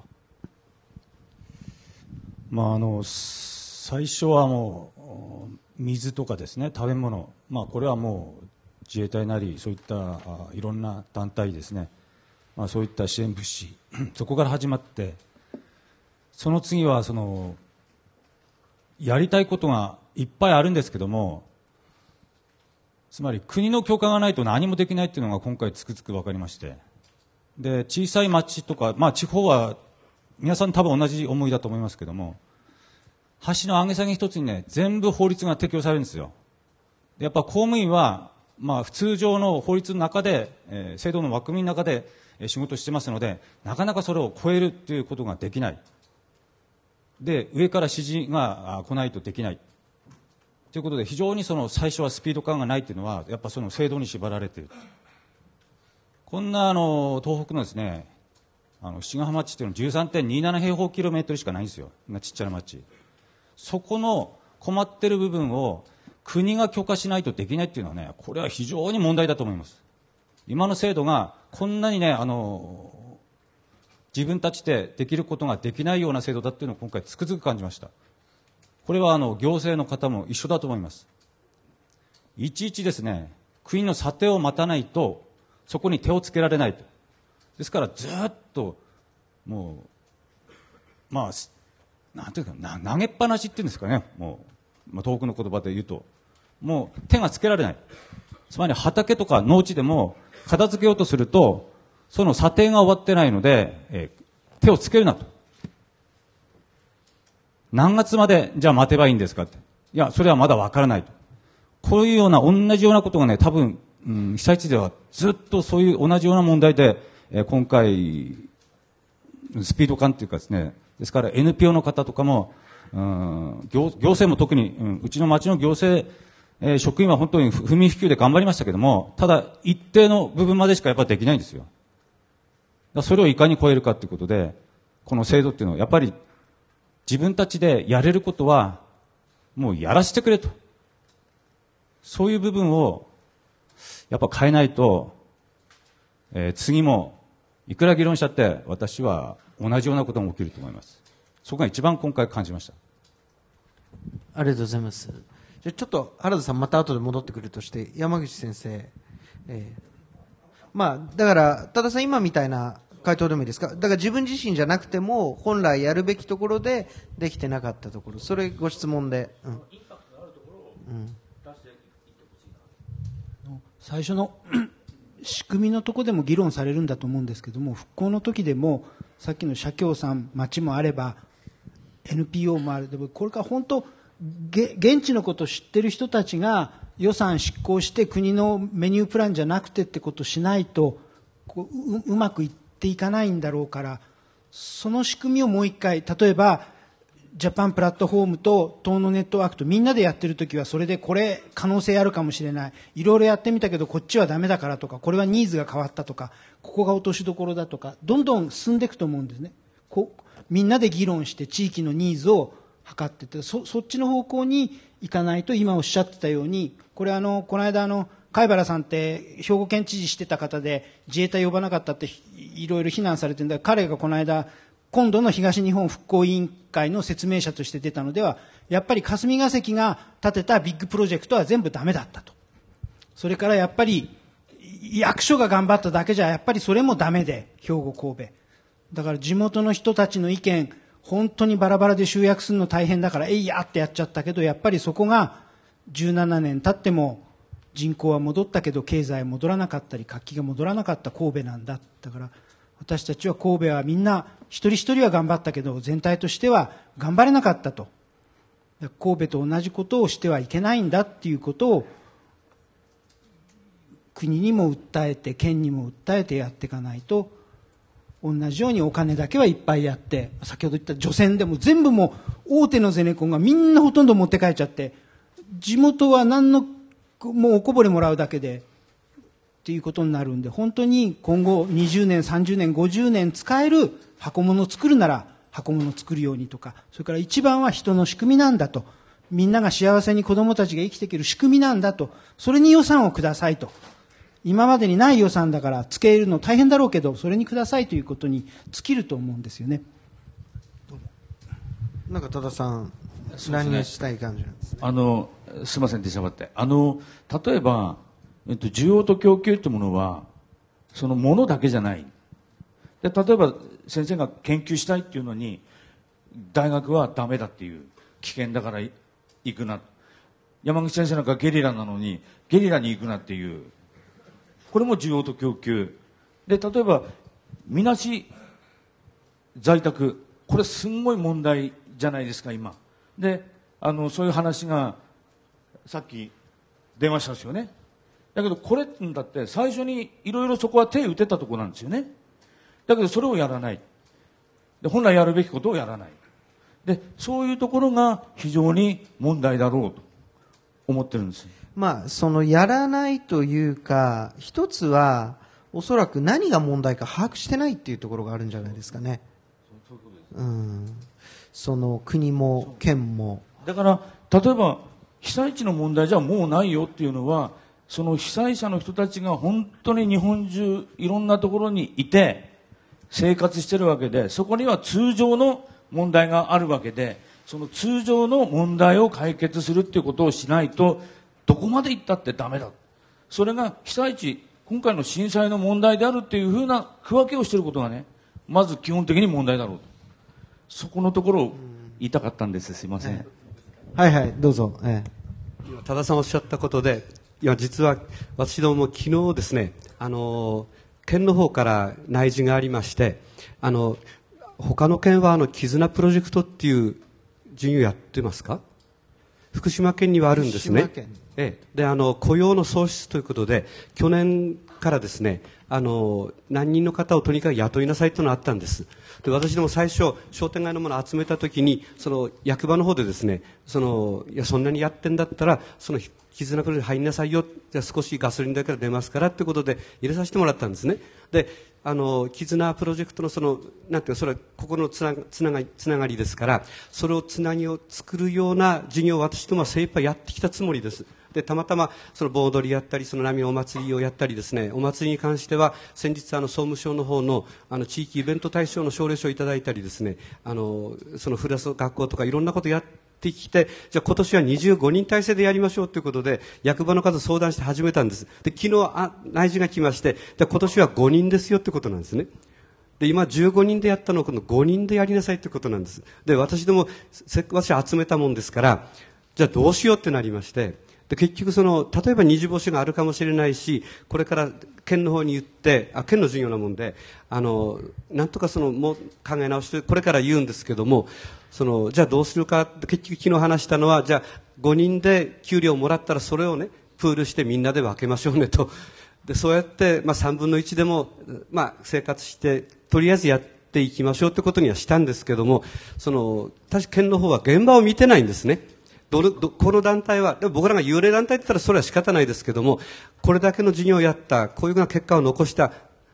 でも6人だよ5人だよっていうような発想なんですね。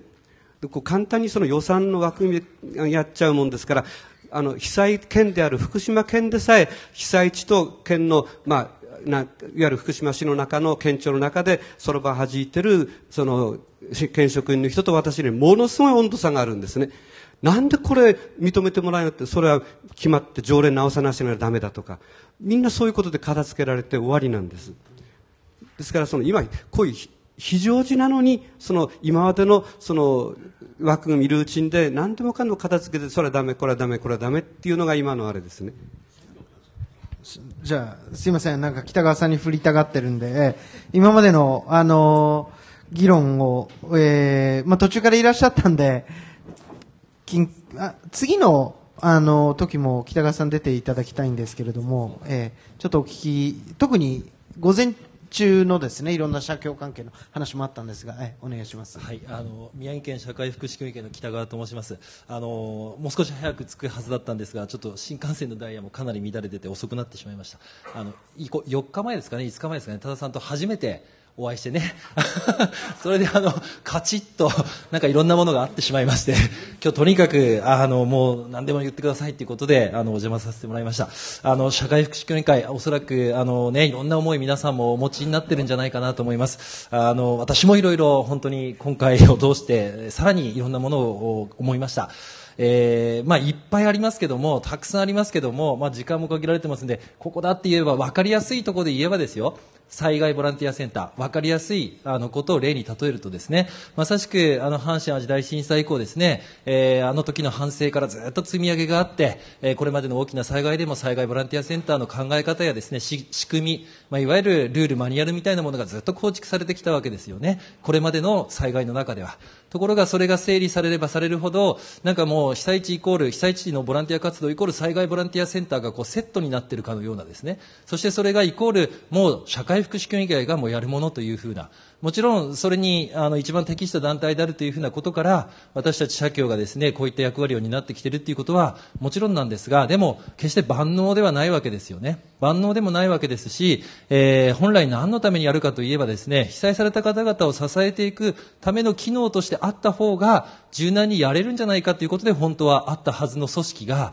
今はこれがもうなければですね、なんか被災者支援がなんかできないような、なんかそんな風な感覚さえまでですね、ちょっとこう誤解として広がっているのかなと。えーつまりは社会福祉協議会、あの、公的な組織ではありませんけども、日頃からですね、地元の行政なんかと連携してですね、地域福祉活動を進める団体です。かなり社会性の強い団体なわけですね。そうすると、例えば今回のように水産業がたくさんの被害を受けてですね、漁港の支援であったり、えー漁業の方々の支援、または農家の方々の支援なんかがたくさんある中で、そういった活動には私たち社協というのはやっぱり関わりにくいんですよね。まあ、いわゆる制御支援に関わるべきではないなんていうふうな考え方が、どっかのルールにこうなんかいつの間にかこう当てはまっちゃっていてですね、生活支援です。家の中だけです。でも家の中きれいにしてもですよ、例えば本当に、えーね、漁港、漁協、漁港をなんとかしなきゃいけないって悩んでる方々が次の一歩を踏み出せないという時にせっかくあるボランティアの力を災害ボランティアセンターという今の仕組みの中で通そうとするからできない活動を逆にですね、増やしてしまっているような、例えばそんなことが生まれてしまったと。じゃあこれを一体どこでですね、このことをきっちり検証して次につなげていくんだろうかと。えつまりはそういうことがやれない日頃の社協の状況、日頃の日常の社協の置かれている立場、日頃の社協の仕組み、こういったものをどれだけの方々がですね、今回を通してあの反省したんだろうかと。もちろん私たちも含めてです。えーまあ、ある、私が信頼している、あの、ある、あの、方がですね、あの、被災地でね、1ヶ月、2ヶ月ぐらいした時にですね、社協は飼いならされた犬だもんなって言ったんですね。わかりますかね、意味が。飼いならされた犬だと。えーその意味はですね、やっぱり行政に飼いならされていて、えー行政の言うことしか聞かないんだろうと。どこ見てるかって言ったら行政しか見てないんだろうっていうことを言いたかったんですね。私はカチンときました。もちろんそんなつもりでやってるつもりはない。でも、まあ確かに事実だなと思う反面ですね、確かに飼いならされてきた、まああんま表現良くないんですが、犬のもちろんね、問題もありますけども、じゃあ、飼い主の責任は一体どこにあるんでしょうかと。飼い主は今までどういうふうにじゃあその犬を育ててきたんでしょうかと。まあ、つまり行政や住民や社会というのは本当に社協という存在をどう見てきたのかと。これを災害の時だけですね、役に立たないとか、全然全く被災者見てないとかって言ってもやっぱり手遅れなわけですよね。そう考えると、やっぱりそういうふうな原点に立ち返ってですね、被災者が置かれる現状っていうのはこれまでの積み上げでももう思いっきり事例としてはっきり出てるわけですから、それを支えていくためには、最終的には先ほどのお話があったように、地域の方々が日常的に気にかけ合って支えていくというところに最後は落としていかなくてはならない。そのために地元の社会福祉協議会が発災直後から泥かきや清掃というふうなものを積み上げていって、そして地域の方々の活動に転換させていくという。だからこそ、社協の役割がそこにあるんだ。それができるのが社協なんだっていうことで、この役割を担ってたはずなわけですよね。ということは、この復興のこれからに向かっていく中でも、そこをしっかりと担っていける、やっぱり役割の人たちにちゃんと、まあ、なんて言うんでしょうかね、力を与えていかないと。まあ、えーもちろんそういった、えー予算のこともそうでしょうし、えーつまりは日頃の日常の置かれている立場の検証ということも含めてですね、やっていかないと、次の大きな災害が来た来た時には、おそらく同じまた繰り返しをですね、してしまうんではないのかなということを、まあ、すごくあの感じている次第です。長くなっちゃいまりがとういやいやいや、素晴ら。しい、素晴らしい、あれで。やはり、その、行政だからいい、行政だからダメ、NPO だからいい、NPO だからダメとか、そういったものって多分ないんだと思うんですよね。今、北川さんがおっしゃったように、どうしても自分がそこにいると、ビバ NPO とか、ビバ党の真心とか、そういうこう思考パターンになりがちなんだと思うんですけど、今、まさに北川さんおっしゃったように、それじゃあいかんよねと。どこがやっぱできなかったかできたか、まさに今日のテーマの検証会議っていうところがそこで、そこら辺からこうやはり自己批判的に、ただ、ただな批判じゃなくて建設的に組み立てていくっていうところから、ちょっともうちょっと深掘りしていきたいなと思って。あの、えーっとですね、時間はちょっともう少し、あの、もともとこれ2時半だったんですが、えーもう少し長く、あの、えーやりたいと思います。え、もともとの始まりが30分遅かったんで、ちょっとそれを踏まえて、山本先生、ちょっとお願いしてよろしいですか、え。はい、えーっと、私が、まあ、あの、えーまあ、そういう検証という意味になるか、あの、今回こうあるべきであった、あるいは、あの、もしもまた、まあ、もしもっていうかもう起こるだろうと私は思ってるので、またそういう自然災害が起きた時にこうあってほしいっていうのは、あの、今日の立場でいくと、やっぱり大学が、あの、学生たちをもっと自由に、学生たちの思いを形にすることを手伝うことだと思うんですよね。それを、あの、言ってはいけないとか、あの、君たちが心配だっていうのは、どうも私はちょっと聞いてて、いや、それはなんか、大人の都合であって、学生の思いを、ある意味踏みにじってるんじゃないかと。で、ううちの大学も社会福祉学部、私もそこに所属してますし、あと、えー看護も総合政策もソフトウェア情報も、あの、ざっと見渡せば、本当にあの、力を発揮できる場面なんですよね。で、ただその専門性だけじゃなく、人として、えー自分の本当に身近に困った人がいて、そこに行って何ができるか分かんないけど、とにかく行きたいと、何かできるかもしれないという思いを、ちょっと待てということが教育ですかってすごく思っていて、もうそれをあの非常に強く感じました。ここで行ってこいとか、あるいは責任は取ってやると言えなくて、教員ややってるならやめてくださいと私は思ってます。本当にそれぐらいですね、あの、実は周辺にあの、いろいろいらっしゃってですね、まあ、特にあの、大丈夫かな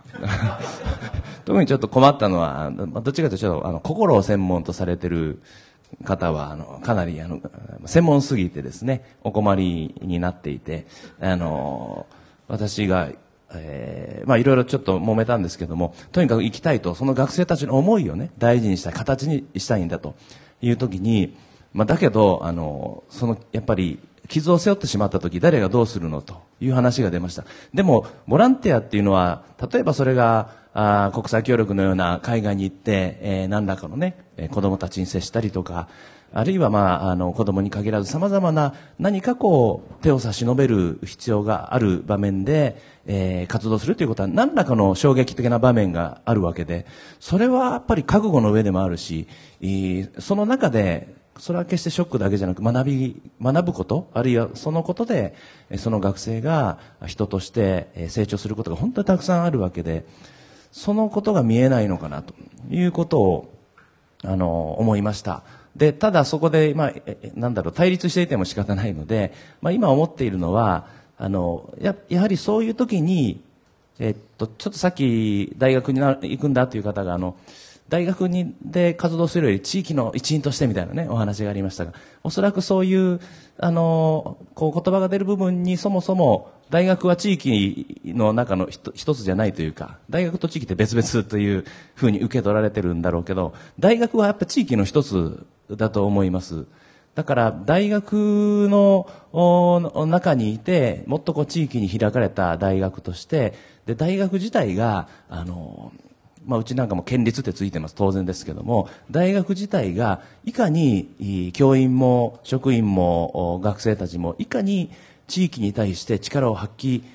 できるかということを考えることが一番の仕事じゃないかな。もちろん専門的なことを学び、社会に出て働いていくことも大事ですが、あ大学にいるその4年間ですね、あるいはまあもっとさらに2年3年勉強する学生もいますが、少なくともその間、その土地で、えー一時の住民として暮らす限りはですね、えー自分たちの力をいかに発揮できるかということをもう常に考えて教育も研究もなされるべきじゃないかなということを思っています。その辺を厳しく、あの、なんだろう、世の中がもっともっとこうね、えー指摘して、何してるんだというふうな声が上がった方が私は非常に嬉しいなというふうにあの思っています。あの、オブラートに包みながらも痛烈に、あの、学長さんも今日ユーストリームでご覧になってるらしいんで、あの、ええ、あの、えーあれですけど、あの、ちなみに、うちのあの、学長はですね、私を学長表彰というので表彰してあ、えー くださいましたので、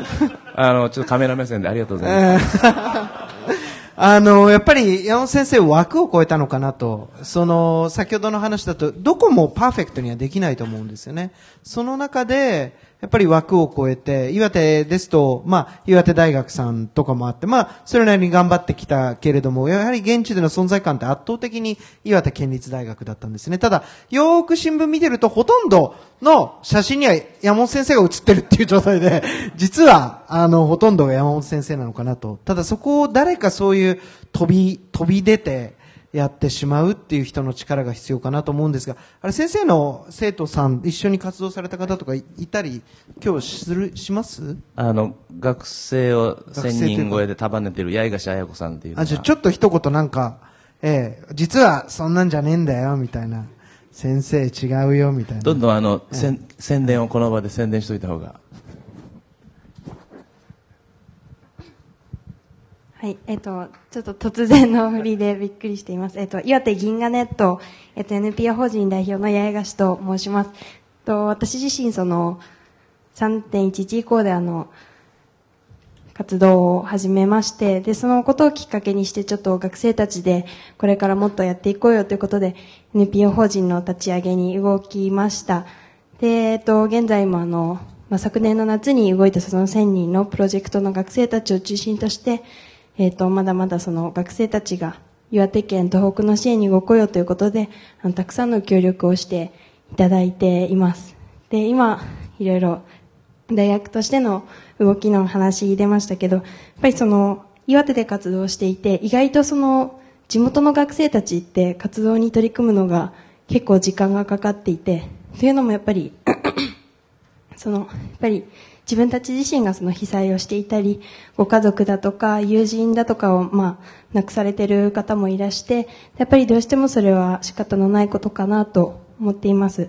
で、やっぱりこれからのところで、まあ自分たちの街を自分たちで支えていく学生たちがどんどん増えていってほしいなという思いが強くありまして、で、やっぱりその全国の目が今、岩手県、あと東北の被災地に向いて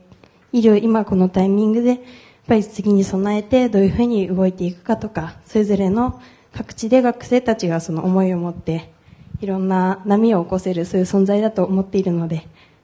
はい、これからそういうふうに頑張っていこうと思っています。江垣さん、ありがとうございます。どうも。ちょっとまた、薄田さん、すいません。あの、戻して、今回、やはり需要サイドというか、現地現地から見てという観点からちょっと改めて、もう一度、あの、この場に喝を入れていただければありがたいんですけれども。えーとあの私の話をするとですねいつもお前の話は重いって言われて本当に恐縮なんですけどあのこれは山本先生に言うとあの何をやったんだ怒られるかもしれませんあの実はですね、えー、と私は、えー、東のマンコルネットのメンバーとして昨年の5月2日に、えー被災地の交流場所としてとあのマンコルネットあのマンコル広場薄沢っていうのをですね、えー大津町にいスタートさせて被災地の交流被災者の交流場所として活用していただいてそこにですね多くの大学生があのボランティア活動にいいらっしゃいました。そのそこでのボランティアはですね、えーっと瓦礫の撤去じゃなくて被災者と共に、えークリスえー被災者の苦しさをですね共に手当てをして、えー分かち合うっていうそういう場所です。でそこにですねあの、えー東のマンコルネットを通じてあの大学生が来たんですけど、えーっと最初に来る時にはですねルンルン気分で来るんですね。ビブスを着て東のマンコルネットビブスを着て。でやっぱりそこでここは被災者だよ被災地だよっていうことをですねあの認識でもらわなきゃならない。そこでどういうことをしたかっていうとすぐ近くに400人ほどのあの避難所がありでそこにも連れて行って、えーこういう状況の中で生活してます。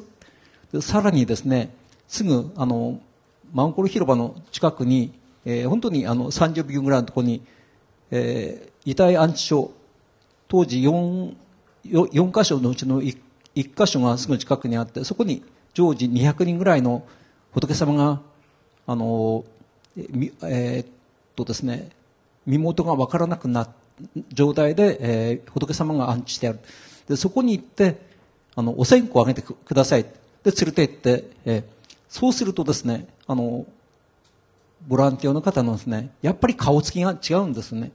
で、私は、これから将来の日本をあの担っていくそういう人たちに今の状況、今の現時の状況をよく見て、絶対あなたたちはこれから社会になって日本のあの政治経済を動かすときにはあの絶対役に立つからっていうことであのそこをあの視察をさせて、えー、線香をあの手向けていただいてます。ですからあの今山本先生のお話を聞いてえその学生に私は本当に悪いことしなってこう思ってもう反省もしてあのおりますけどでもその時はですねやっぱり私は被災地で、え被災者の一人としてですねやっぱり現実を直視してくださいということをあのその学生のボランティアの方にこう見ていただきたいという思いがあって、えーそういうことをさせていただきました。で、あの、私は、その、今、21世紀ですよね。で、21世紀は、19世紀と全く違いますよ。地域が、ああの、主体って言いながら、行政もやってるのは、19世紀、全くその20世紀、全くそのものですね。例えば、1000年に一度の津波って言ったら、現状は、今戦争状態ですね。だったら1000年に一度の仕組みを作ったらいいじゃないですかね。私はそう思ってですね。それどういうことかというと、私の友達がですね、薄沢誰々が、あの、どういう状況になっているか知りたいって、そうするとですね、必死の思いでね、遠くから来るんですよ。で、そして、その安否確認のために、町の方に繋いでやるんですよ。こういうことを、あの、こういう人があの健在かっていうと、それは、なんですかね、プライ、なんですかね、えー、公にはできないって言うんですよ。で、せっかく遠くから来たのに、身内の、自分のですね、自分の身内がどこの仮設に行ってるかって、どこの避難所にいるかっていうのを全くわからないままに帰っていく。そういうのがたくさんおりまして、で、なんで、あの、こんなバカなことをやってるかって、本当に行政に対して不信感を持ちました。だから、私は、あの、やっぱり NPO、NGO がですね、新しい、あの、行政と、連、あの、イコールと同じぐらいの、やっぱり力を持って、あの、今の仕組みを変えるべきだと思ってます。今、大津の町で、さっき、あの、山口先生がおっしゃいました、あの、町、町づくり一つとってもそうです。あの、野田首相なんかはですね、これからはあの地域が主体でいろんなことは地域の人たちの住民あの意見をって言いますけどやってるのはですね形ばかりが地域ですけどやってるのは中身はですね全く違いますですからあの今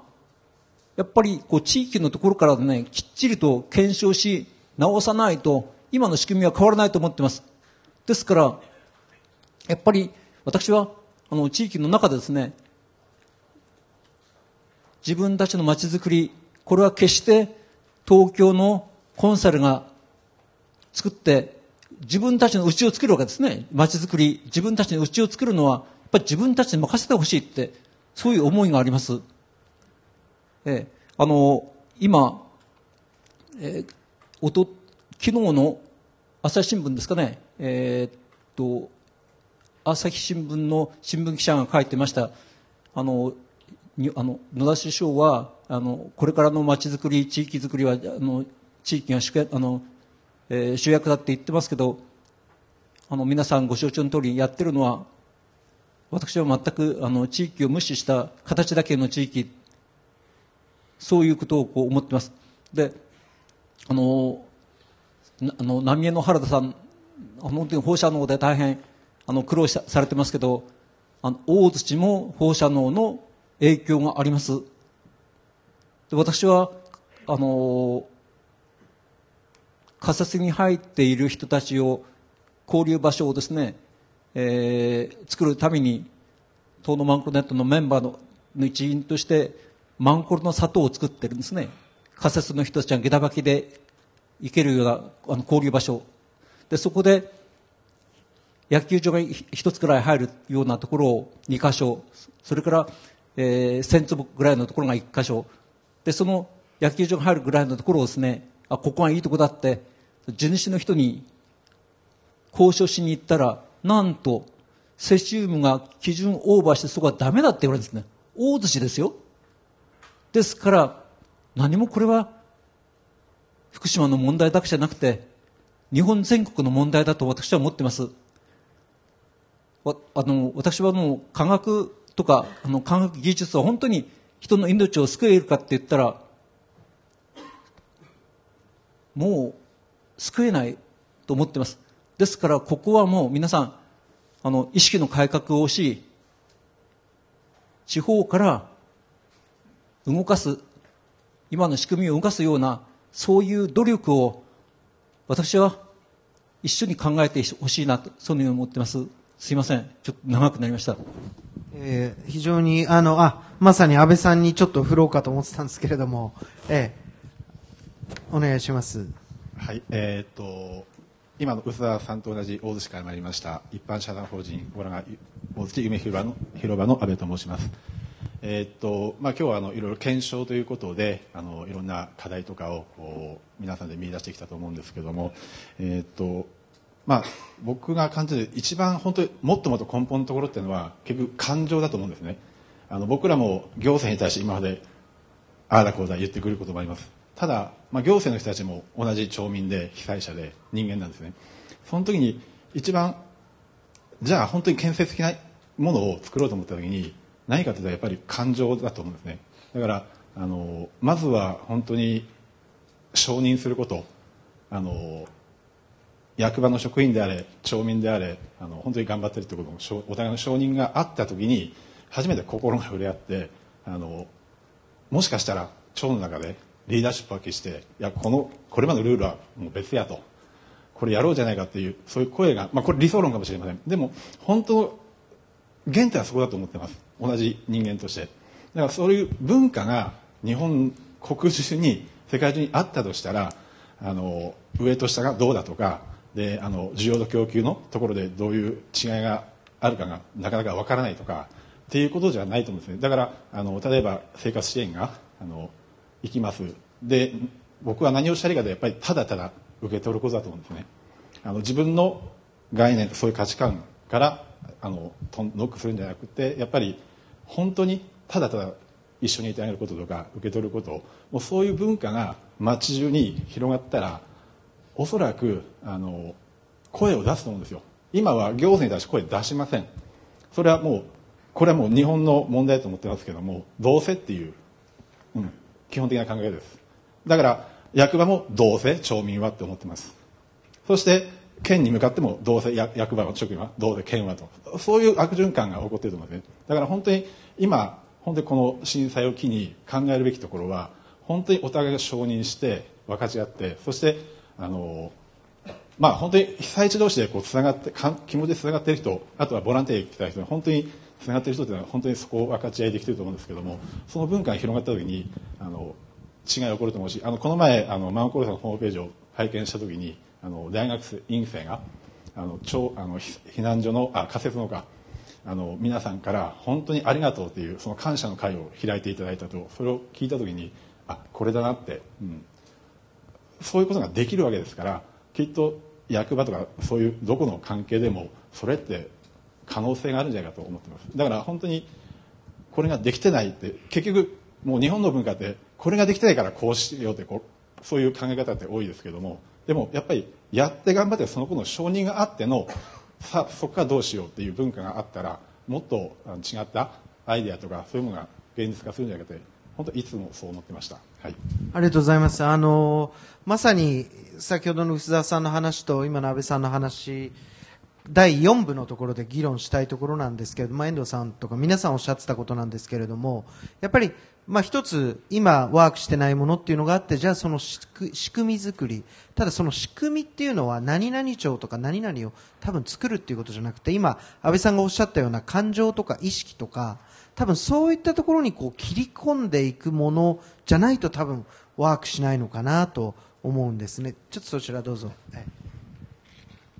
あの先ほどあの、まあ、行政と NPO 等といろいろと、まあ、あのお話しいただいて私も仙台市にいた時の経験でお話をさせていただくんですけども、えーやっぱりあの行政っていうのは NPO を信頼してないんですね。基本的になんだこいつらっていう意識が強いです。というのは日頃からの信頼関係ができていないところにましてや住民の個人情報なんか開示できないんですよ。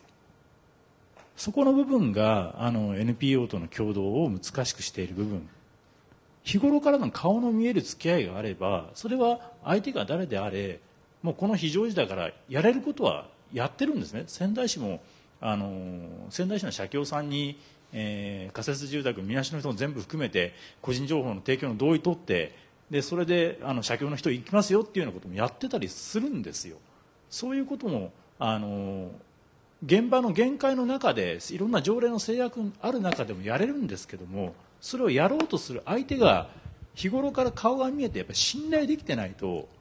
できなないね山口先生が隣から光線を送ってくるんです。すみません。はい。どうぞどうぞ。いいですか？ちょっと、ちょっとえっと、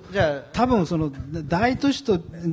中小規模都市とかもその仕組みとかその支援のやり方のそのシステマティックなやり方違うのと思うのとそれから全く旗から私が外から見てて例えば岩手県の三陸の小都市で起こってる不幸は職員も、そのあれも、みんな親戚なんですよ。だから役場っていうよりも、本当うちの地域の代表として入ってて、皆さん全部親戚なんですよ。だけどその中でも、ガンガンブーイングが来ると、町の職員にたまたまなってっちゃった人はもうクタクタになるし、苦情怖いしっていうと、外部から来た各県や市から来た人たちがアウトリーチに出て、外で訳もわからずに地域、全部親戚なのにいろいろご要望とか言って、ひと一月ごとに人が変わっちゃって、その間に今度どっかの NGO が降ってきて、あ、これは美味しいなっていうと、もうデタラメなことやって予算執行するっていう、そういう不幸があるんで、このローカル的には起こってて、多分仙台とか盛岡みたいな大きいレベルだと、そんなに大きな矛盾はないと思うんです。どっかの NGO が、俺が何々大学名誉教授だから全部仕切るみたいなことをしないから。ちょっとあのローカルなんかあのだいぶじゃあまあじゃあこのぐらいで。はい、薄田さん、薄田さん。えすいません。えーっと、私はですね、その、えー避難所に入ってる人の名前を教えてくださいっていうのはですね、何もその、知らない人じゃなくて、その役場の職員とずっと長年付き合ってる、私も釜石役所の、あの、職員として、で、彼も大津町の役場と職員としてずっと長年付き合った、そういう連中でさえもそうなんですよ。ええですから、あの、大都市だったら、それはもう顔も見えないでしょ、あの、あって叱るべきだと思いますけど、でもそれは、朝昼晩、おはよう、おはよう、こんにちはっていう、そういう間でさえも、そんな状況ですので、えそれ融通きかないっていうんだったら、それはしょうがないと思う。でも、相手はですね、自分の身内がどうなってるか分からなくて、もう一週間、10日の中で探してくたびなってるにもかかわらず、教えてくださいっても教えてくれない。そんなことはですね、あってはならないと思ってます。それ個人情報って片付けられますかね？あの多分そういう部分と、最近のあの、もし、岩手日報だとか、家屋新報とかご覧になっている方がいて、気づいた方もいらっしゃるかと思うんですけれども、岩手県の方で、若干その、個人情報保護条例の方を、若干あの解釈とか運用を変えるっていうことが載ってたんですけれども、まあ、そこをきっかけになったのが今回こういった議論があって、それでおっしゃる通りですね、えー最初は行政の方って全然信用してなかったんですよ。私も4月の頭に岩手県庁行ったりとかですね、えーこう、まあ、政府対策本部行ったけど、やっぱり NPO って現地の人嫌なんですよね、みたいなこと言われて、もう本当取り付く島がなかったんですね。ただ、その後やっぱり実績上げてったら、すごい信頼関係もできて、数ヶ月前ぐらいから、やっぱ個人情報保護法のところ、それで保護法令になってしまうと、その国の話になっちゃうんで難しいんですけど、条例のところだったらば変えられるんじゃないですかみたいなことを話していった結果、岩手県の場合はですね、一応審議会に挙げてくれて答申で、その例外条項を設けて、その運用してくれるって、まあそういう制度にもつながっていく可能性もあるかとは思います。ただ、やっぱりそういったもの、制度をいくら作ったところで、想定外のことが起きるとまた超えるんで、多分第4部とかでお話したいのは、まあ、今回のことをベースに制度とかいろんなものを作りつつも、それを超えたところ、そこで何ができるかっていうようなことをもうちょっと議論したいなと思いますが、はい。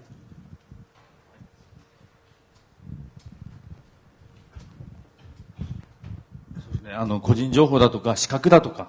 そういう問題にすぐ行くんですね。資格あるのか。心のケアする資格あるのか。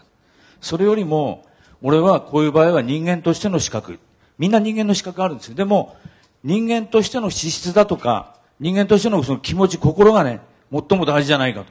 素質素質じゃない。素質はあってもなくても。せその資格でね飯食えないですよね世の中。資格あるからってできるってことじゃないから、それよりも人間としての資質とか、そういうものが大事だと思ってます。判断としては。だから、個人情報も、その、担当者の、ちょっとした主観じゃなくて、今どういうふうな判断しなきゃいけないかってことをしなきゃいけない。そうすると、いろんな縦割りが、その、まあ、法律でこうだからと。それを判断するっていうことは、どういうことかって言ったら、法律だとか条例だけを判断するんじゃなくて、人間としてそれをどうすべきかってことを判断しなければいけないってことが大事じゃないかというふうに思います。そういう点で、遠藤さんとか北川さんは、その両方こうやりながらやってきたんですよね。そこちょっと。あの、まあ、七ヶ浜の例なんですけどね。まあ、あの、公務員だって結構やってくれる人いるんですよ。で、一つの例として、まあ、うちの町は、あの、三方海に囲まれてまして、本当に非常に綺麗なとこだったんです。で、白砂青松って本当に白い砂浜と、松の緑がとっても美しいところだったんですけども、まあ、そこ瓦礫の山ですよね。で、住宅も瓦礫も当然やりますけども、えー、全国から大勢のボランティアの皆さん来ていただいたんで、ぜひその、うちにはこの海が我々の宝物なんだと。で、ぜひ、あの、清掃に手を貸してくれということでお願いして、で、まあ、砂浜きれいにしました。で、それに付随する松林、そこの中にですね、住宅の瓦礫から、まあ、様々なものが入ってます。で、そこを国の保安林なんですよ。で、これを、いつになるかわからない状態で、住民がその、汚いですね、無残な松林を毎日見なくちゃないということで、そこをですね、えー、片付けに入りました。で、まず、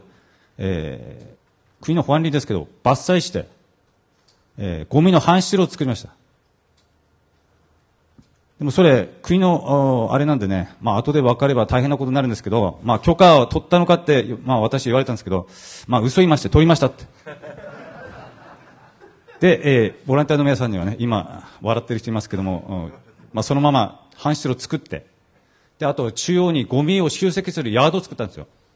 そのヤードは、やっぱりあの土がもう水分含んでぐちゃぐちゃなんで、で、ちょうどもう町のですね、瓦礫、一時瓦礫置き場をコンクリートを破砕して、あの、クラッシャーランって採石作る機械入ったんですけども、で、まあ、これ、テレあテレビじゃない、中継されてるからまずいかもしれないですけどね、うちの建設家のね、課長が私の同級生で、で、それをよこせと。で、えー、10トンダンプに何十台っていうんですね、そこを敷き詰めまして、国の土地なんですけども。で、ゴミ集積所を作ったんですよ。で、その中には、あの、人で運べないような住宅もいっぱいあるんです。で、その建物は、やっぱり勝手に壊せないっていうことで、で、写真を撮って、多分、その、ここのうちであろうという人、で、そ、そこに連絡を取りたいんだけどもって言ったら、やはり個人情報ですよね。でも、うちの職員はですね、自分が電話して、こういう事情で、えー、この方にえー、連絡先教えていいですかっていうふうにかけてくれたんですよ。こういうのもいるんですね。で、えー、松林は本当に綺麗になりました。で、その住宅の中も、あの、ネクスコっていう会社が、ね、やっぱりボランティアの方にですね、その元の道路公団なんですけど、そこの職員の方がいらっしゃって。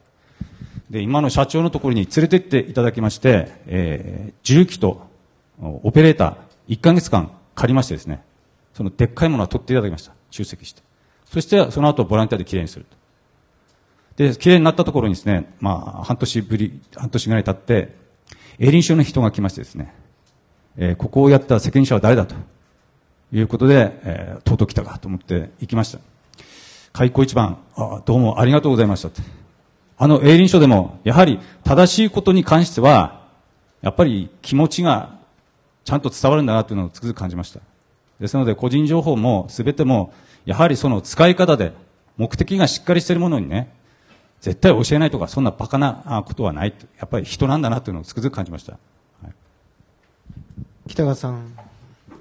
はい、あの私も本当に間に入ってですねいろんな苦しかったなっていうことを今思い出しながらあのボランティアや支援者の方々被災された方々の声をやっぱり私たち社協はねあのいろんな場面であの聞きますし一方やっぱり日頃から行政の皆さんとお付き合いしながら行政の立場というのもよくわかると。ですから先ほどおっしゃった通り本当にやっぱりそこ顔の見える関係なんですよね。今遠藤さんがあの同級生の課長さんにそれよこせと言ったのが実現したのはまさしく顔の見える関係だったからなはずなわけですよね。それはやっぱり信頼関係があるから、この人ならならということがやっぱり成立するからこそ、あのそういう融通っていうのが効くんだろうなっていうことの場面は、これまでもいっぱい本当にあの感じたことがたくさんありました。あの、私は基本的にこう思ってます。やっぱりその災害の時は特に日頃顔の見えない関係の中でもう支援を得なきゃいけないし、支援しようと方がする方々がたくさん来るわけですよね。そこにもともと信頼関係がないわけですから、これはやっぱり時間がかかると、どうしても。で、その時間をかかんないための一つの、まあ、あの、役割として、やっぱり社協みたいな、いわゆる中間の間に入っている私たちのような地元の社協の組織が、そのやっぱりつなぎ役をやんなきゃいけないということが一つだと思うんですね。ところが、さっきも言いました通り、本当にそういうのは地元社協でしかやれない役割なのに、そうじゃない役割に時間を取られてしまっていて、ど,、まあ、どうでもよくはないんですね。あの、他の方でもできるような仕事を、もう地元社協の人たちや、もう社協マンがみんなそういうふうなところに取られちゃっていると。まずここをぜひ見直さなきゃいけないと思っていることと、もう一つ、時間がない中で信頼関係作るためには、あの、やっぱり、同じ時間を共に過ごすっていうことしか私はないんじゃないかなって思ってるんですね。やっぱり NPO、NGO、外部の方々が来て、客観的な見た視点でですね、おかしいってことをやっぱ言うんですけども、知らない人におかしいって言われたら、それは誰だって 感情悪くなるのは当然のことで、それがやっぱり同じ時間を共にして、そこでもちろん一緒の作業をしながら、会話しながら、時間を共にしていくと、いつの間にか一員になれるわけですよね。一員になれた方からの、こうしましょうか、これできますよっていうふうな、やっぱり投げかけには、やっぱりみんな支援を必要としてるわけですから、やっぱりみんなそこでなびくわけですよね。やっぱりその同じ時間を共有するっていうことを、やっぱり遠回りのようなかもしれませんけども、やっぱり将来的なことを考えたときにそれがプラスに働くんだっていうことは、私はすごくですね、強く思っていて、やっぱりあの外から来る皆さん、支援者の方々にいつもお伝えしてたのは、同じ時間を過ごせるように、ここで一緒にやりませんかと。私たち県の災害ボランティアセンターやった時にも JPF さんにも言ったんですけども事務所の他に借りるんだったらこのうちのセンターの中で一緒にやりませんか？そこでやっぱり同じ時間を過ごして情報を共有してやれることをお互いに分担していきましょうということを、まあ、例えば言ったりもしたんですけども、まあ、そういうことはこれからも問われるんじゃないのかなと。これからもだと思います。復興期においても同じだと思います。やっぱり遠い方々はやっぱり時間に制約があるわけですから、だからこそ近場の人たちの役割っていうふうに変わっているわけであって、でも遠い人たちが継続的に関わるっていうのは私は意味があることなんではないのかな。まあ、これは後ほどの場面で、はい。またちょっと議論。最後にちょっと原田さん、えー、で、えー、だいぶ時間を大幅に超過してますが、特に今回あの本当にこういう感じで議論をしたいためにこの場を設けてる特に何ですか、タイムマネージとかそういうことはしません。えー、こ のこの感じであと残り、えー、3時間ですね、議論していきたいと思いますが、ちょっと原さんお願いします。えー、あの、先ほど皆さんあの、なんて言いますか、心ということをすごく大事にされていると思うんですね。あの、今私ども日本人に求めているっていうのはやはり心じゃないかと思っております。あの、私ども本当にあのこの1年間いろんな方からご支援とかあのをいただいたんですね。あのただそのそれはどちらかというとその頑張ってください。あのこれはお上げしますよ。それで頑張ってくださいね。ということなんですね。でこれは本当に崇高なあのことだと私は思います。ただそれの次に来るもの何かっていうと、私は実はその痛みを分け合うってことじゃないかなと、先ほど白澤さんですか、お話に、あっと思ってあの聞いたんですけど、やはりその痛みを分かち合うっていうことが、その私たちの心の中に芽生えた時に、初めて日本人というのは、その世界から見てもですね、あ、すごい民族だなと思われるようなんじゃないかなと思っております。あの、実は私もこんな風になる前は、ボランティアとかも全然やったことなかったですし、あの、神戸の時は私の娘がちょうどその三宮にいまして、その、避難しま、あの、被災しました。でその時いろんな方に助けてもらって浪江まで戻ってきたんですね。ただ、じゃあ僕が何やったかというと、本当にあの、恥ずかしながら何もやらなかった。そで、こうなってから皆さんに何とかしてくださいっていうのは、これはちょっと私もなんか虫が良すぎかなと思うんですけども、今どんどんあの、いろんなところで、いろんな私ども心も含めて風化が始まっております。あの、これをなんとかですね、あの、自分たちが、その自分たちのその街をこうしていきたいというモチベーションを持っていくには、やはり僕は一番大切な心ということは理念じゃないかなと思っております。ですこれをその自分たちの自己満足じゃなくて、そのいろんな方が、あ、そうだね、そうなんだよっていうことが言ってもらえるようなですね、理論の構築というのを私でもこれからしなくちゃなんじゃないかなと思っております。あの、これからもぜひですね、あの、放射能っていうのは、その、たった2、3年で亡くなるとか、そんなスパンの問題ないんですね。それを私はずっと、ひょっとすると私たちの孫、もっとその次の代まで、こう、対峙していかなきゃいけない問題なんですけども、ぜひあの、あの、そういうことをですね、皆さんあの、まあ、忘れないでですね、あの、見ていただければなと思っております。どうぞよろしくお願いいたします。ありがとうございます。じゃあ、ちょっと、あのー第3部に移りたいと思います。本当に今の痛みを分け合う、要は感受性ですね。どれだけ一人一人の感受性が鋭いか、たとえ遠く離れてても、そこをどう感じられるかっていうことが、大きく我々の活動に影響していったり、風化というものに影響していったり、または目に見えないもの、みなし仮説だったり、また福島の話、そういったところにすごく影響してくると思いますが、もうちょっとそこら辺は、えー、若干宗教チックにはなってきますが、最後のところでもう一度話したいと思います。次はですね、えっ、と、企業というところから、えー、ちょっとお話をさせていただきたいと思っておりますので、えー、っと、あの、ちょっとパネリストを変えさせていただきますので、5分ぐらい時間かかるんで、適宜おトイレとか、えー、あの、休んでいただいて、いいかと思います。